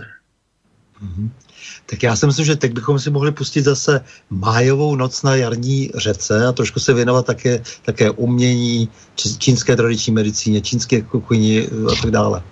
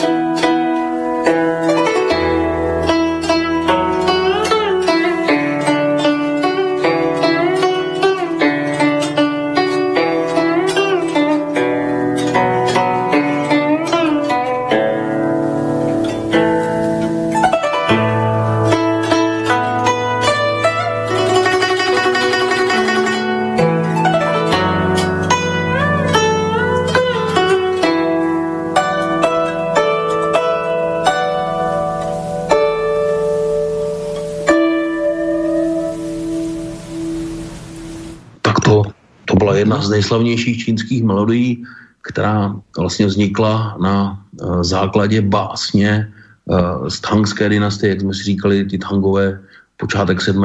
až počátek 10. století, obrovská, kulturně velice, velice silná, velice silné období. A na základě toho jedné, jedné básně z té doby složil hudbu někdy na přelomu 18. a 19. století další čínský umělec, takovou typickou um, hudbu plnou vlastně zvuků uh, citéra. Původně teda byla pro uh, čínskou loutnu pípha, to je takový uh, nástroj, uh, který se, který se drží, drží v podstatě v náručí, mrká se na něj a posléze někdy na konci 19. století z toho vznikla koncert, vlastně koncertní skladba pro, pro celý orchestr a dnes je to absolutně nejpopulárnější eh, čínská melodie, která reprezentuje vlastně tu, ten čínský pohled eh, na, na takovou tu nádhernou atmosféru. Číňané milují měsíc, takže samozřejmě noc přináší měsíc, přináší hvězdy, eh, řeka rozkvetlého měsíce, takže jarní řeka, všechno, všechno kolem kvete, to jsou ty obrazy, kterými čínská poezie, hudba, eh, malířství eh, zásobuje velice bohatě po, celou, po, po celé ty tisíce let Čínu. Mm-hmm. Tak samozřejmě, když se podíváme do historie, tak to takové to nejhmatatelnější jadejt, nefrit s drahokami, které Čína miluje, milovala, pokud jim tak do dneška, do dneška se těží pořád. Eh, ale samozřejmě čínská tradiční medicína eh, je na světě obrovský pojem, eh, soupeří se západní medicínou. Čínská kuchyně, kde není čínská kuchyně dnes, kde nejsou čínští kuchaři, kaligrafie, jako duševní umění, ta štětcová, to je přece něco úžasného. Jako jestli můžete trošku se každého toho tématu dotknout. O, tak o, o, určitě čínská medicína, to je velice prastarý systém. Eh, já mám takovou, eh, řekněme, alternativní eh, teorii o předávání technologií a pochopitelně výroba potravin, způsoby vedení války a hlavně léčba, to jsou ty základní lidské technologie, takže tam nepochybně mohl být vliv i antického Řecka, Hippokrata, který měl teorii vlastně toku, toku um, tekutin v našem těle, toho humoru a uh, možná na základě, na základě tažení Alexandra Makaronského, kdy vznikají helenistické státy v oblasti Pakistánu a přetrvávají tam staletí, tak se potom z té oblasti dostává do Číny, uh, do Číny buddhismus. Takže uh, je docela možné, že ta komunikace tehdy a přenos technologií byl, byl velice zajímavý, takže Čína nepochybně čerpala ze zkušeností Indie a možná i zkušeností, uh, zkušeností uh, Řecka. A, ale čínská medicína pak samozřejmě eh, běží vlastní cestou a stojí na energii či, která teče v lidském těle a dá se ovlivňovat a ten její tok je, je dán, dán naším věkem, pohlavím, Eh, roční a denní dobou a eh, je dobré eh, si to zdraví udržovat a právě podstatné je, aby všechno bylo v míře a ten tok byl zachován. Takže na tom stojí potom akupunktura a požehování, stojí na tom další blinky v čínské medicíně a celá řada dalších léčebných metod, jako je jako je mm, vlastně eh, třeba, třeba akupresura, masáž, eh, škrábání, napařování, nakuřování a eh, celá řada dalších věcí, kdy se, se, se vlastně směřuje k tomu cíli, aby ten tok energie v lidském těle byl, byl správný, odpovídal, odpovídal tomu danému věku, roční době, denní noční době a cesta diagnostika je rovněž zajímavá. Číňané jednak na zápěstí měří puls, různé pulzy právě těch toků, těch meridiánů, drah, které vedou energii a jednak vnímají barvu očí, barvu pleti, jazyk, jazyk se vyplazuje, aby bylo vidět, nejlépe po ránu, ještě než si dáte ranní čaj nebo kávu, nebo si umijete eh, zuby a jazyk, tak je dobré ukázat ho eh, lékaři a eh, on na základě toho je schopen diagnostikovat, kde je té energie málo, kde je jo, Teď se prý, prý po ránu třeba fotí ten jazyk a posílají znalci a ten hned... Ano, ano, ale samozřejmě eh, není na to osobní setkání, kdy vlastně člověk za ranního kurupění hned jak vstane, tak v takovém stavu eh, dojde k lékaři a ten, eh, protože tam je otázka i třeba tělesného pachu, který napoví, že něco nefunguje, že je něco špatně, a stav, stav jazyka, stav očí, stav, stav pleti. Takže, takže potom z toho ten lékař vychází a učí vlastně bylinky.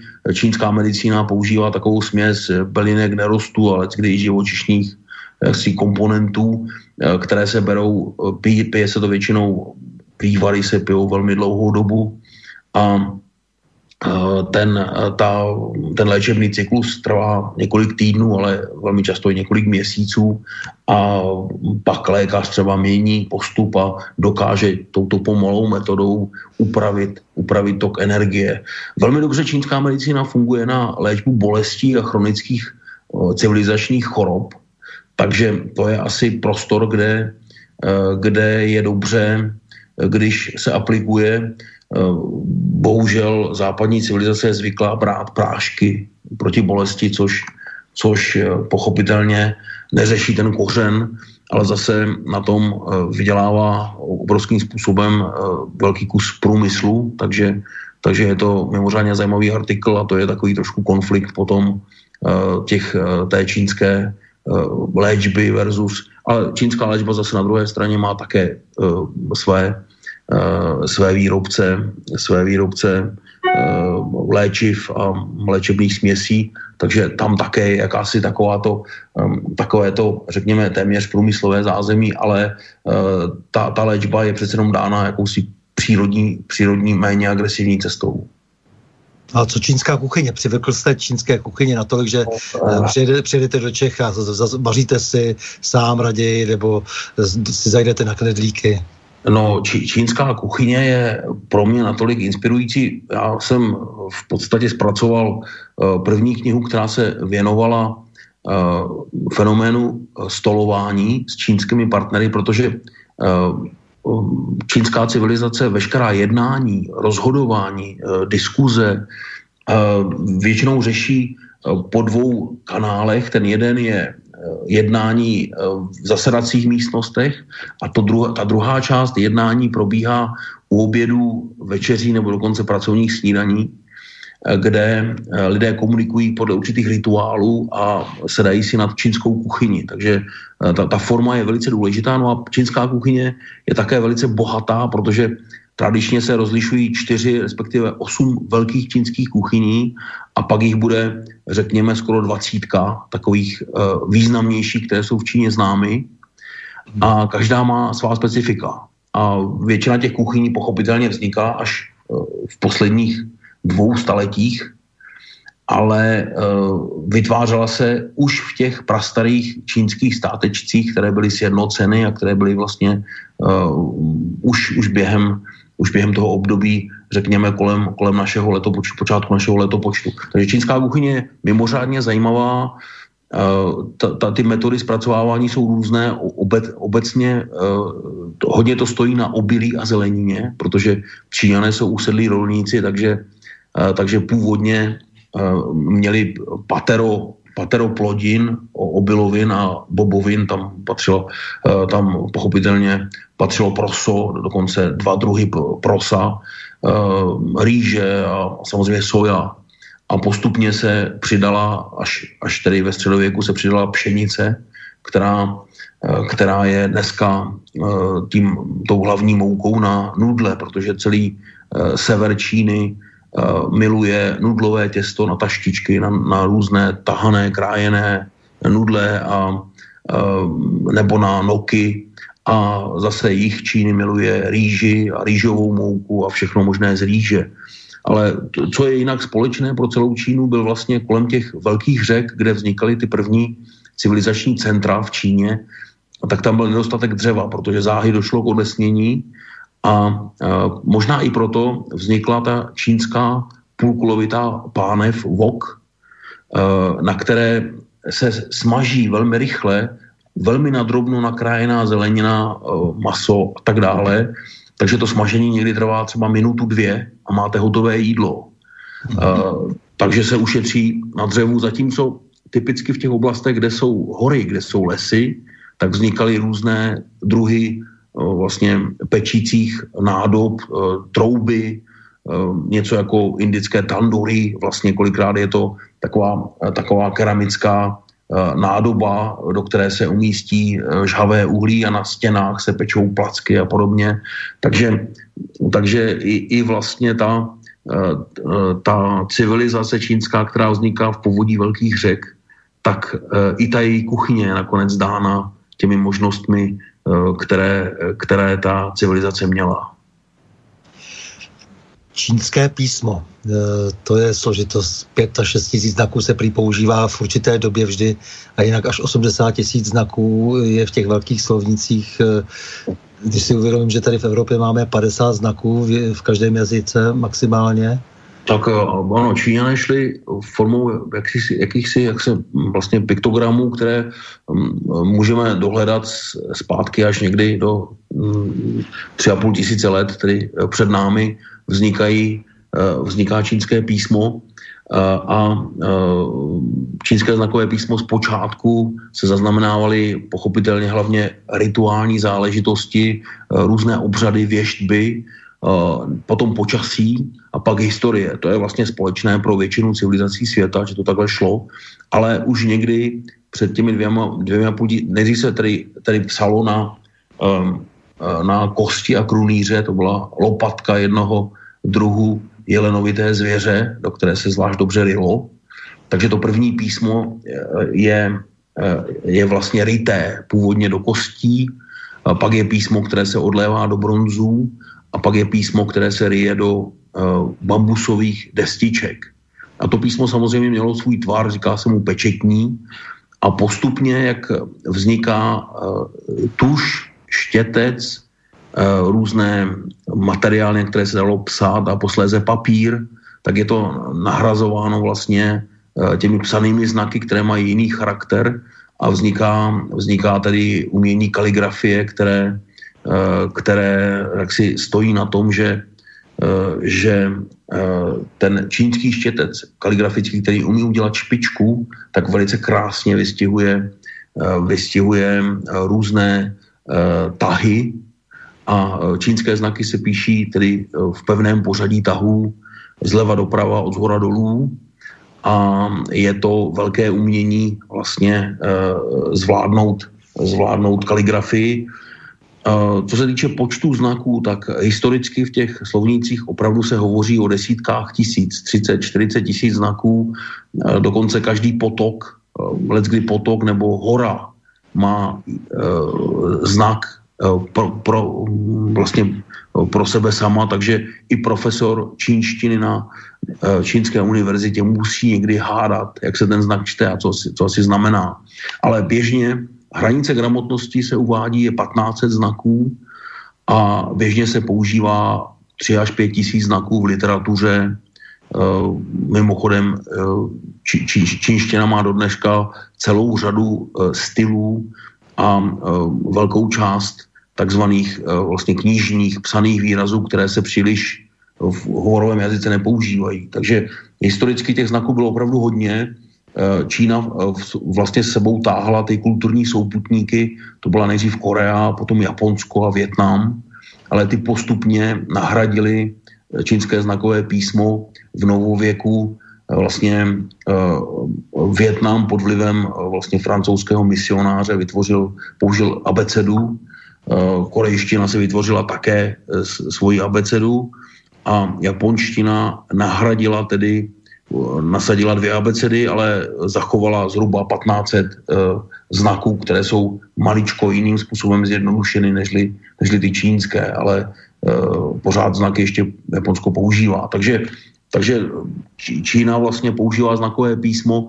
To prošlo opakovaně reformou, Eh, největší reforma byla ve 20. století, kdy eh, s cílem odstranit negramotnost, která byla v polovině 20. století vysoká, se ty, eh, ten počet tahů snižoval a v roce 1979 se vlastně dotvořil, dotvořilo zjednodušené, zjednodušená čínština, dotvořil se přepis do latinky, podle kterého se nakonec dneska čínské děti na základní škole začínají učit, takže mají stejnou abecedu jako my, jenom se eh, ten čínský přepis, takzvaný pchinin, čte trochu jiným způsobem, musí se to člověk naučit jako nový systém. A postupně eh, na té základní škole zavádějí více a více znaků a obvykle od šesté třídy už mají uh, už mají vlastně většinu, uh, velkou většinu textů uh, v čínském znakovém písmu. Takže těch prvních pět let základní školy je opravdu intenzivní, uh, intenzivní výuka znakového písma. No a co ten jazyk samotný, jeho výslovnost, mluvený jazyk, tonální jazyk, kde je důležitý tón při vyjádření smyslu slova, věty, jak se s tím máme my vypořádat? No, uh, ony ty tóny zase nejsou tak obtížné. Já když uh, jako lektor vedu uh, vlastně workshopy s lidma, kteří se, se vydávají do Číny uh, na nějaký delší program na dva, tři roky a podobně, tak vždycky proberu velmi rychle právě princip znakového písma a potom i princip tónového jazyka. Tam jsou vlastně čtyři tóny a, a, vlastně výslovnost bez, bez tónu, které se dají poměrně snadno naučit. Pak je to otázka, řekl bych, dvou, tří měsíců, než to opravdu dostanete do uší. A jako u každého jazyka je dobré za začátku jenom poslouchat, jako to dělají nemluvňata, tedy Ehm, nám to připadá, že to dítě je příliš malé na to, aby něco vnímalo, ale děti samozřejmě vnímají jazykové prostředí ehm, už od prenatálního ehm, věku, takže postupně to naposlouchají a pak to jde. Takže čínský, čínština totiž během svého vývoje, ta standardní čínština, která je jak, jak si tím společným jazykem, tak ztrácela, ztrácela uh, slabiky a dneska je těch slabik relativně málo. Čínština kombinuje souhlásku a samohlásku, takže většina těch slabik je pro nás velmi snadno vyslovitelná a nácvik toho tónu, to je pochopitelně potom um, práce na několik měsíců, ale není to tak obtížné. Rovněž znaky si můžeme představit jako, jako um, kombinace několika set komponentů,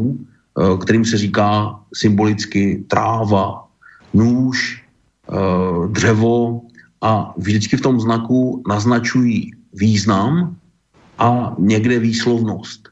Takže eh, všechny ty čínské znaky, jak jsme o tom hovořili, že se jich používá, eh, používá 3 až 5 tisíc a ve slovnících je jich 30 až 40, tak mají jenom pár stovek komponentů, které se spolu kombinují.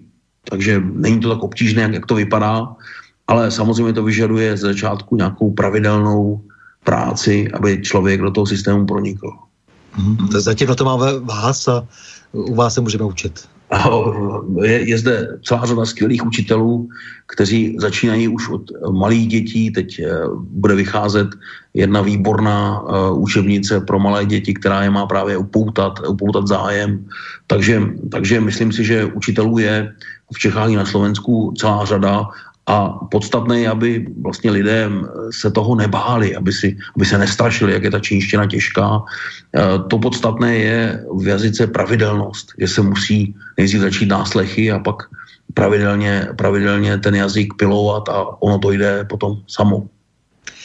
Tak já bych teď poprosil Borise, jestli by nám tam pustil kompilaci tradičních hudebních nástrojů. Vy pak ty kom- nástroje určitě okomentujete. No.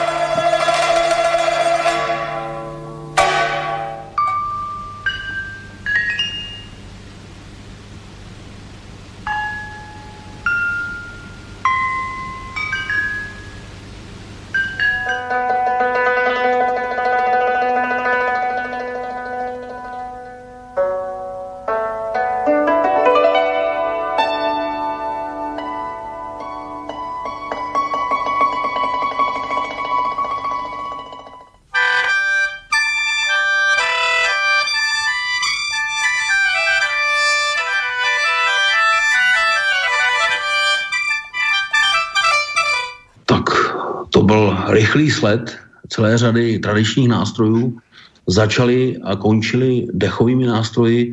Té první se říká Shalmai Suona, která je velmi fragmentovaná v čínské lidové hudbě, má takový velmi ostrý zvuk, maličko jako kokrhání, řekněme, kohouta. Tady to byla skladba taková jemnější, duchovnější, ale jinak lidové veselice, právě tu šalmaj velmi často používají a celá ta ukázka končila takovými ústními varhany, vlastně na které se rovněž v lidové hudbě hodně, hodně hraje a které zase mají velmi intenzivní, intenzivní zvuk. Mezitím byla celá řada struných nástrojů, ty, ty nejstarší vlastně jsou citery, vlastně kůdžung, to, je, to jsou obrovské vlastně tělesa nástroje, na kterém, na kterém je eh, různý systém strun, na který se většinou hraje eh, jakýsi, jakými si trsátky nebo, eh, nebo trsátky, které se nasazovaly na prsty.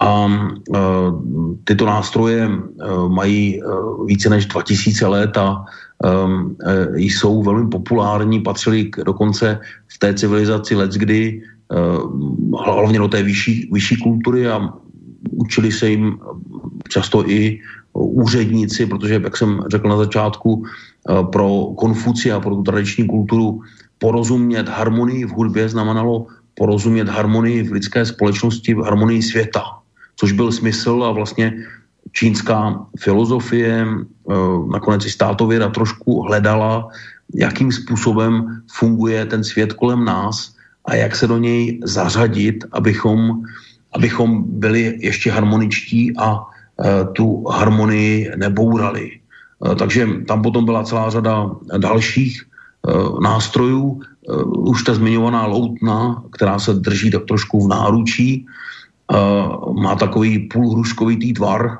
přípa, a pak velmi zajímavé nástroje struné, kde Eh, se jedná vlastně o bubínek, eh, nad kterým je vlastně dlouhá násada a typicky jsou tam dvě struny, do kterých je provlečen smyčec a hraje se tak, že ten nástroj leží na zemi a hraje se smyčcem na něj a je to typické třeba pro eh, dnešní pekingskou operu.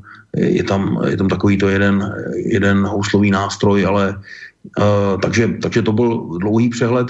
Uh, čínština, no, Čín, Čína vlastně užívá uh, východní pentatoniku, vlastně molovou stupnici oproti naše durové stupnici, ale nebudu do toho dále zabíhat, neboť uh, jak si v tomto oboru jsem jenom, jenom velmi mírně uh, poučeným lajkem a spíše mě to velice těší. Je zajímavé, uh, je zajímavé jak, jak vlastně ten Ehm, ta, ta hudba dokáže eh, rychle eh, osminkami měnit, měnit rytmus, měnit melodii a eh, ty ostré zvuky někdy nejsou pro zase západního posluchače příjemné nebo ze začátku srozumitelné, ale dá se do toho proniknout a je to velmi zajímavé potom pozorovat nejrůznější nástroje v různých civilizacích Dálného východu.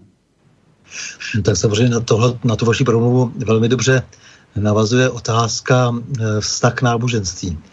Eh, jaký mají Číni vůbec teď v současnosti vztah k těm tradičním náboženstvím, jako je konfucianismus, buddhismus, taoismus a případně k různým tradicím, které jsou často pro Evropany, dejme tomu, málo srozumitelné. Je. Samozřejmě pozice křesťanství mě také zajímá. Je tam zajímavý paradox, protože Číňané eh, z 80-90% řeknou, že jsou ateisté, jsou bezvěrci, že, že, že spíše uh, mají ten vědecký názor, ale uh, záhy zjistíte, že celá čínská, uh, celá čínská civilizace stojí na ezoterice, na, na vnímání duchovna a uh, oni jsou ve svém principu původní čínské čínská filozofie, ale v podstatě jakési, jakési duchovní pohledy na svět jsou řekněme taoistické, ale nej, nej, nejspíše animistické. To znamená, všechno kolem nás je naplněno nějakým duchem a e, to se pochopitelně u animistických národů reprezentovalo tak, že každá hora, každá řeka, každý, každý strom má svého ducha, má svoji duši a my jsme uprostřed té koexistence. Známe třeba staré Slovany, kteří přešli k politeismu a měli posvátné háje a sochy svých dětků. Číňané to jak si kultivovali a tohleto pojetí se potom velice projevuje v taoistickém přístupu i nakonec té dialektické filozofii, že ten svět kolem nás je naplněn energií, životodárnou energií a um, tím neust, tou neustálou proměnou, tu dynamikou toho, uh, toho kola Tahití, kdy se ten yang mění v yin, takže um, i tak se musíme dívat na náš uh, svět, že je to velice dynamický proces, který se nikdy nezastaví a všechno zlé se otáčí v dobré a bohužel i naopak. Um, buddhismus přišel do Číny jako, jako náboženství v podstatě cizí, uh, z oblast, vzniká v oblasti Nepálu, v Indii se buddhismus uh, zdaleka tolik neprosadil jako na Dálném východě a do Číny přichází buddhismus z oblastí, kde bychom to nečekali, protože střední Asie, Pakistán, Afghánistán, mm-hmm. to byly ještě před tisícem let a, a něco, to byly buddhistické, silně buddhistické oblasti a ten buddhismus vlastně šel uh, z Pakistánu a Afghánistánu do Číny. Mahajánový buddhismus a Číňané mají buddhismus v sobě, takže, uh, takže to, jak u nás funguje křesťanství, jak se chodí do kostela, tak oni vlastně obětují, chodí uh, do chrámu a když, pozná se to vždycky, když se člověk dostane do problému, které nemůže řešit, když onemocní někdo blízký, když je v úzkých, když eh, na něm se na něj sype jakási životní katarze, krachuje eh, nebo, nebo je zatčen a podobně, tak se najednou velmi často obrací k buddhismu, což jsou čínské kořeny. A paradoxně i ta komunistická vláda, ta současná, eh, velmi používá ten čínský spirituální svět takže třeba střední osa města, střední osa sídelního města Pekingu, eh, když eh, vlastně eh, Čína získala pořadatelství olympijských her v roce 2000, o tom bylo rozhodnuto, tak znovu vybudovala jižní bránu stability v Pekingu a prodloužila tu střední osu sídelního města daleko na sever olympijskou vesnicí, takže vlastně zlepšila feng shui, zlepšila osud celé, celé říše. E, stejně tak, když teď udeřil koronavirus, tak Číňané mají v sobě jaksi víru, říká se, u nás se tomu říká mytologie, ale takhle to určitě nevnímají, kdy uh, berou uh, tyhle ty uh, hrozné choroby jako uh, takzvané morové démony, které je třeba vyprovodit. Není možné je nikdy zničit, je to zase, my řekneme, symbolické vyjádření, ale oni s tím obrazem pracují a skutečně uh, se neodváží o těch morových démonech mluvit nějak uh, hanlivě, naopak chtějí je vyprovodit jako ty nežádoucí hosty. A uh, ku příkladu, když se stavěla nemocnice, ta infekční klinika proti v tom Wuhanu uh, při, při uh, tom prvním obrovském rozběhnutí toho covidu-19, tak oni postavili dvě nemocnice a první se jmenovala Hora Boha ohně a druhá Hora Boha blesku. A museli to stihnout do 4. února, což byl což je podle čínského lunárního kalendáře vlastně den, kdy takzvaně nastává jaro, a kdy je ideální doba porazit, ty, potlačit ty morové démony prostřednictvím boha uh, ohně. Uh, takže když mě posloucháte, tak máte pocit, uh, že tady zabíhám do mytologie, ale ne, nebo do nějakého podobenství východního, ale ti lidé vlastně, ta hranice mezi tím, co je jazykové vyjádření, kulturní vyjádření a co je víra, je velice tenká. Takže, takže taoismus, buddhismus Um, vy jste se ptal na křesťanství. Křesťanství se dostává do Číny velmi záhy. Vlastně už před tisícem let tam v různých podobách tehdy nestoriánství, které zase odnož křesťanství, které se v Evropě potom dlouhodobě neprosadilo. Z Perzie zejména, no. Ano, ano. Pak, pak tedy, pak tedy um, hlavně ve středověku um, v 16., 17., 18. století přichází, uh, přichází misionáři a hlavně jezuité. I, i naši vlastně moravští čeští bratři byli velice, uh, byli velice uh, u dvora úspěšní, dostáv, dostávali jakousi pozici um, dokonce, dokonce v Pekingu.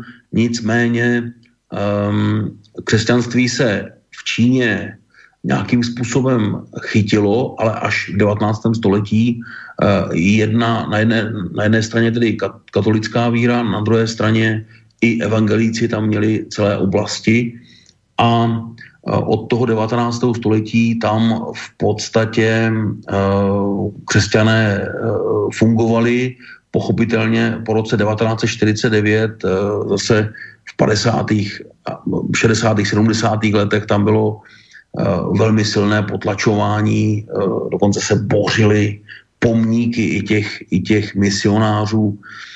A eh, potom v rámci 80. letech se to začalo maličko uvolňovat a řekl bych, že ta, ten vztah ke křesťanství je trošku spojen se vztahem k západu, k misionářům, trošku ke kolonialismu a um, také k nějakému přepjatému čínskému vlastenectví, což se bohužel třeba zase v posledních letech projevuje v tom, že, že i čínská vláda má snahu prosadit hlavně ta tradiční náboženství a na to křesťanství se dívá poměrně xenofobně, ale zase uh, to kolo Haití se točí a nezbývá než věřit, že ta dynamika eh, se změní a že, eh, že i ty křesťanské, ta obliba křesťanství, která eh, v celé řadě oblastí, kde dříve byly ty misionářské misie, vlastně celé východní pobřeží Číny, ale i celá řada vnitrozemských oblastí,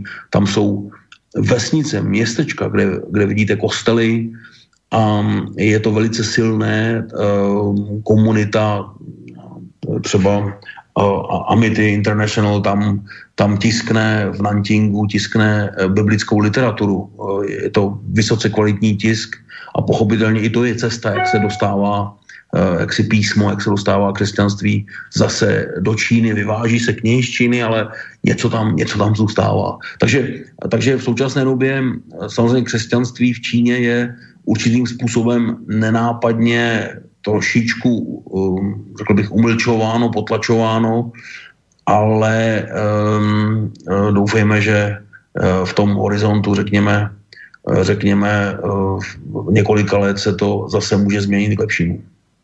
Vy máte jakési moto eh, na té stránce Sinoskopu, které je velmi jasné a srozumitelné. Čínu nelze vybojkotovat, musí se jí porozumět.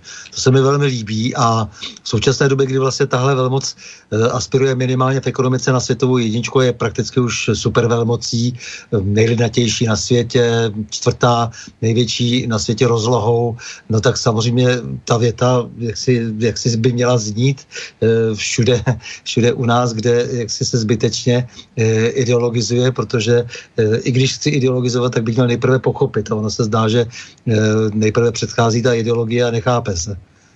No, máte pravdu, ta, ta věta je z jednou článku, pochopitelně to sloveso vybojkotovat je hrozné, ale jak si vytlačit, negovat, vyautovat, to je něco podobného. Eh, to skutečně nedává smysl. Eh, je to globální hráč číslo dvě, s kterým je třeba se naučit hrát. Ostatně koronavirus vlastně ukázal teď, že eh, všechny klíčové komponenty nebo celé výrobky pochází z Číny. Všechny velké firmy, světové značky, které hlásaly, my to vyrábíme v Německu, my to vyrábíme tady a tady, tak najednou jsou bez zboží, nemají zboží k dodávkám a ukazuje se, že to, ta provázanost je obrovská.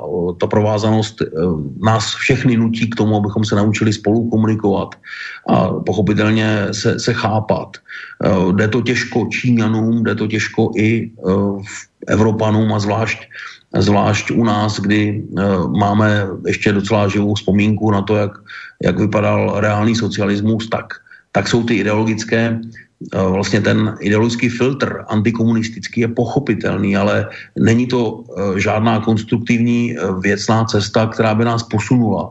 Daleko lepší je sdílet tu dobrou, špatnou praxi a říci si, tak co jsou teda ty naše, naše zájmy, co my potřebujeme v nějakém středňovém horizontu a jakým způsobem s Čínou můžeme, můžeme vlastně pracovat a vyhnout se, vyhnout se těm negacím, těm kategorickým negacím, protože jestliže se vykopou příkopy, tak někdo musí zase znovu přijít a ty příkopy zase zasypávat a je to vlastně zbytečný proces.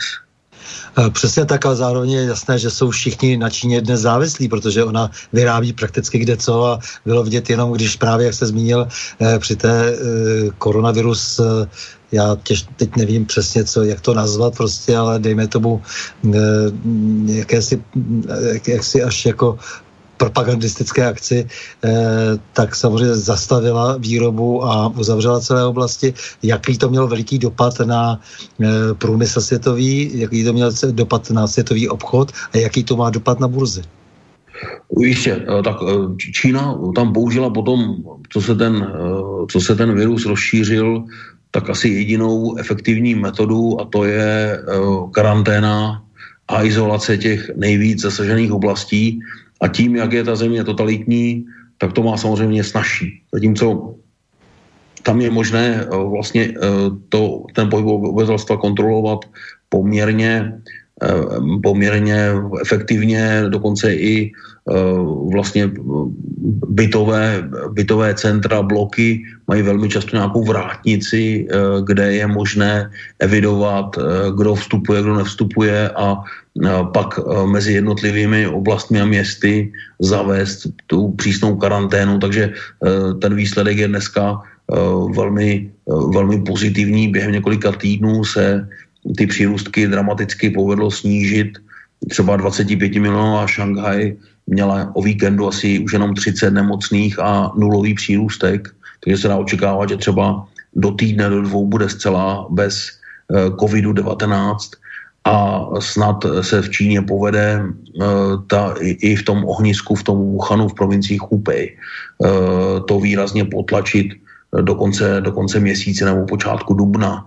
A takže, takže takto uh, pochopitelně pochopitelně si uh, je to různým způsobem dneska bráno.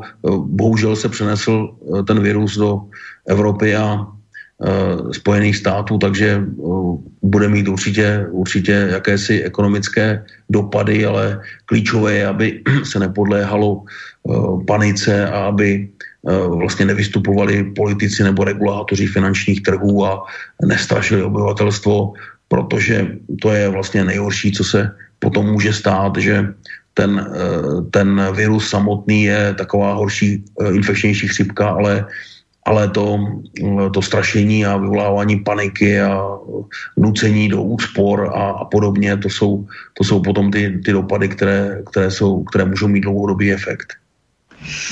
Čína má gigantický průmysl, obrovsky rostou aglomerace, s tím jsou zároveň spojeny samozřejmě obrovské ekologické katastrofy. Já bych chtěl ještě říct, že donedávna taky tam Evropa sama vyvážela svůj odpad velmi pokriticky a podváděla své vlastní občany, eh, protože odpad ekologicky nespracovávala, jak, jak tvrdila, jak slibovala.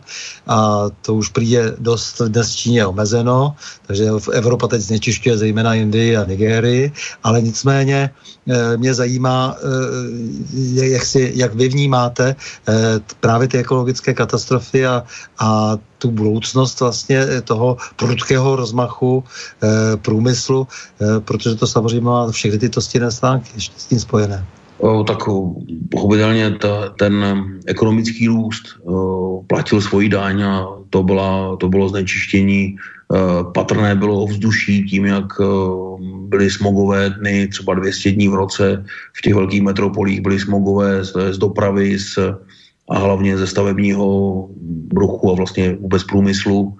A e, souviselo to s celou řadou věcí. E, Čína má tu možnost, které zase dává ta, ta, ten autoritářský režim, že dokáže, že může zavádět různá, ekologická opatření vlastně metodou určitých sankcí, ale vždycky u toho pochopitelně musí přemýšlet, jestli nezahubí vlastní celé průmyslové odvětví a podobně. Takže, takže Číňané jsou dneska vzhledem k tomu, že jsou továrnou světa, tak jsou pochopitelně i tím snad největším zajišťovatelem na světě a sami se orientují na více třeba eh, zdrojů energie, takže eh, velmi pracují se solární energetikou, ale také s atomovou energetikou. Dneska, dneska vlastně Čína staví nejvíc, nebo je v podstatě jedinou zemí, která intenzivně, intenzivně staví atomové elektrárny uh, a mají i další zdroje, tedy třeba v mělkých mořích větrná energetika a tak dále. Takže jsou tam jakési cesty. Otázka, kdy Čína třeba bude prosazovat silou bioplasty, skutečné bioplasty, nikoliv, nikoliv takové ty poloviční bioplasty, protože to je třeba veliké téma, kdy, když je v moři pomalu víc plastu než ryb, kdy bude, jakým způsobem vlastně snižuje uhlíkovou stopu, což se jim zatím moc nedaří, ale pochopitelně eh, ta retorika kolem toho je velice silná. Takže nezbývá než doufat, že, že eh, vlastně toho světové společenství v, tom, v tomto směru půjde, půjde dál a že se, že se třeba udělají i, i ta drakonická opatření různým zákazem, eh, zákazem nerozložitelných plastů a prosazováním právě řady těch mnohem, mnohem šetrnějších technologií. Já jsem právě teď četl, že vlastně i třeba Rusové jsou dnes daleko ekologicky, ekologicky citlivější a e, tak se stěžují na to, na tu spolupráci přes hraniční na Sibiři, e, že je ze strany Číny velmi neekologická, že je to dáno hodně e, neekologickými návyky. Eh, Číňanů, takže tam asi je ten prostor. To určitě. To určitě je, to, je to otázka vzdělávání a nějaké sebe, sebekultivace, zařazení se do toho, do toho kontextu, ale tím, jak jsou Číňané hodně svébytní, a určitým způsobem i oddělení od zbytku světa, tak je to zapotřebí vlastně, aby to šlo uh, u nich z centra a aby, aby se prosazovaly zákazy těch nejhorších plastů, které se, což snad uh, ku příkladu těch typických uh, krabiček na jídlo, které byly z hrozných vlastně polystyrenových pěn, tak aby to přišlo na papír a podobně jako, jako všude, protože ty jednorázové v Číně se v loňském roce třeba omezily v hotelích, to bylo nejvýraznější pro, um, pro nás, co tam často jezdíme, že vám najednou v, v hotelích nedávali zbytečné plastové výrobky, jako jsou hřebeny a kartáčky a podobně, které které stejně vozíte sebou a tam se to prostě válí, někdo to použije chvíli nebo, nebo také ne a končí to všechno v koši a končí to všechno vlastně jako obrovská hora eh, plastového odpadu. Takže to jsou takové první kručky, doufujeme, že to bude systematičtější, že to bude pokračovat. Tak já vám, vážený pane Vojto, moc děkuji za rozhovor z celého srdce, protože jak si opravdu vy jste přiblížil svět, eh, jenž je nám tolik vzdálen a eh, k němuž právě vybudujete mosty učíte nás, seznamujete nás s tímto světem a e, v té právě e, dost pokleslé atmosféře ideologizace vztahu k jiným kulturám, národům či státům e, děláte v podstatě činnost misionářskou, bych řekl v pravdě. Já moc děkuji za tak krásná slova, děkuji za pozvání a přeju všem, všem posluchačům, ať jednak se jim daří a jednak ať se na všechny jiné civilizace dívají nejdřív s tím s, tím, s, tou, s tou snahou porozumět a potom až, až vlastně nějakým způsobem z toho vyvozovat eh, závěry. Takže zase naslyšenou, naviděnou a nashledanou. No a s vámi, milí posluchači, se také loučím a to s přáním mějme se rádi, buďme svobodní, zpříjmení, nevěšme hlavu, stojíme při svých bližních i národech. Nepřátel se nelekejme a na množství nehleďme. Pořadu na Prahu změn se uslyšíme opět za týden v pondělí 16. března v obvyklých 20 hodin a 30 minut, tedy naslyšenou a do počutia.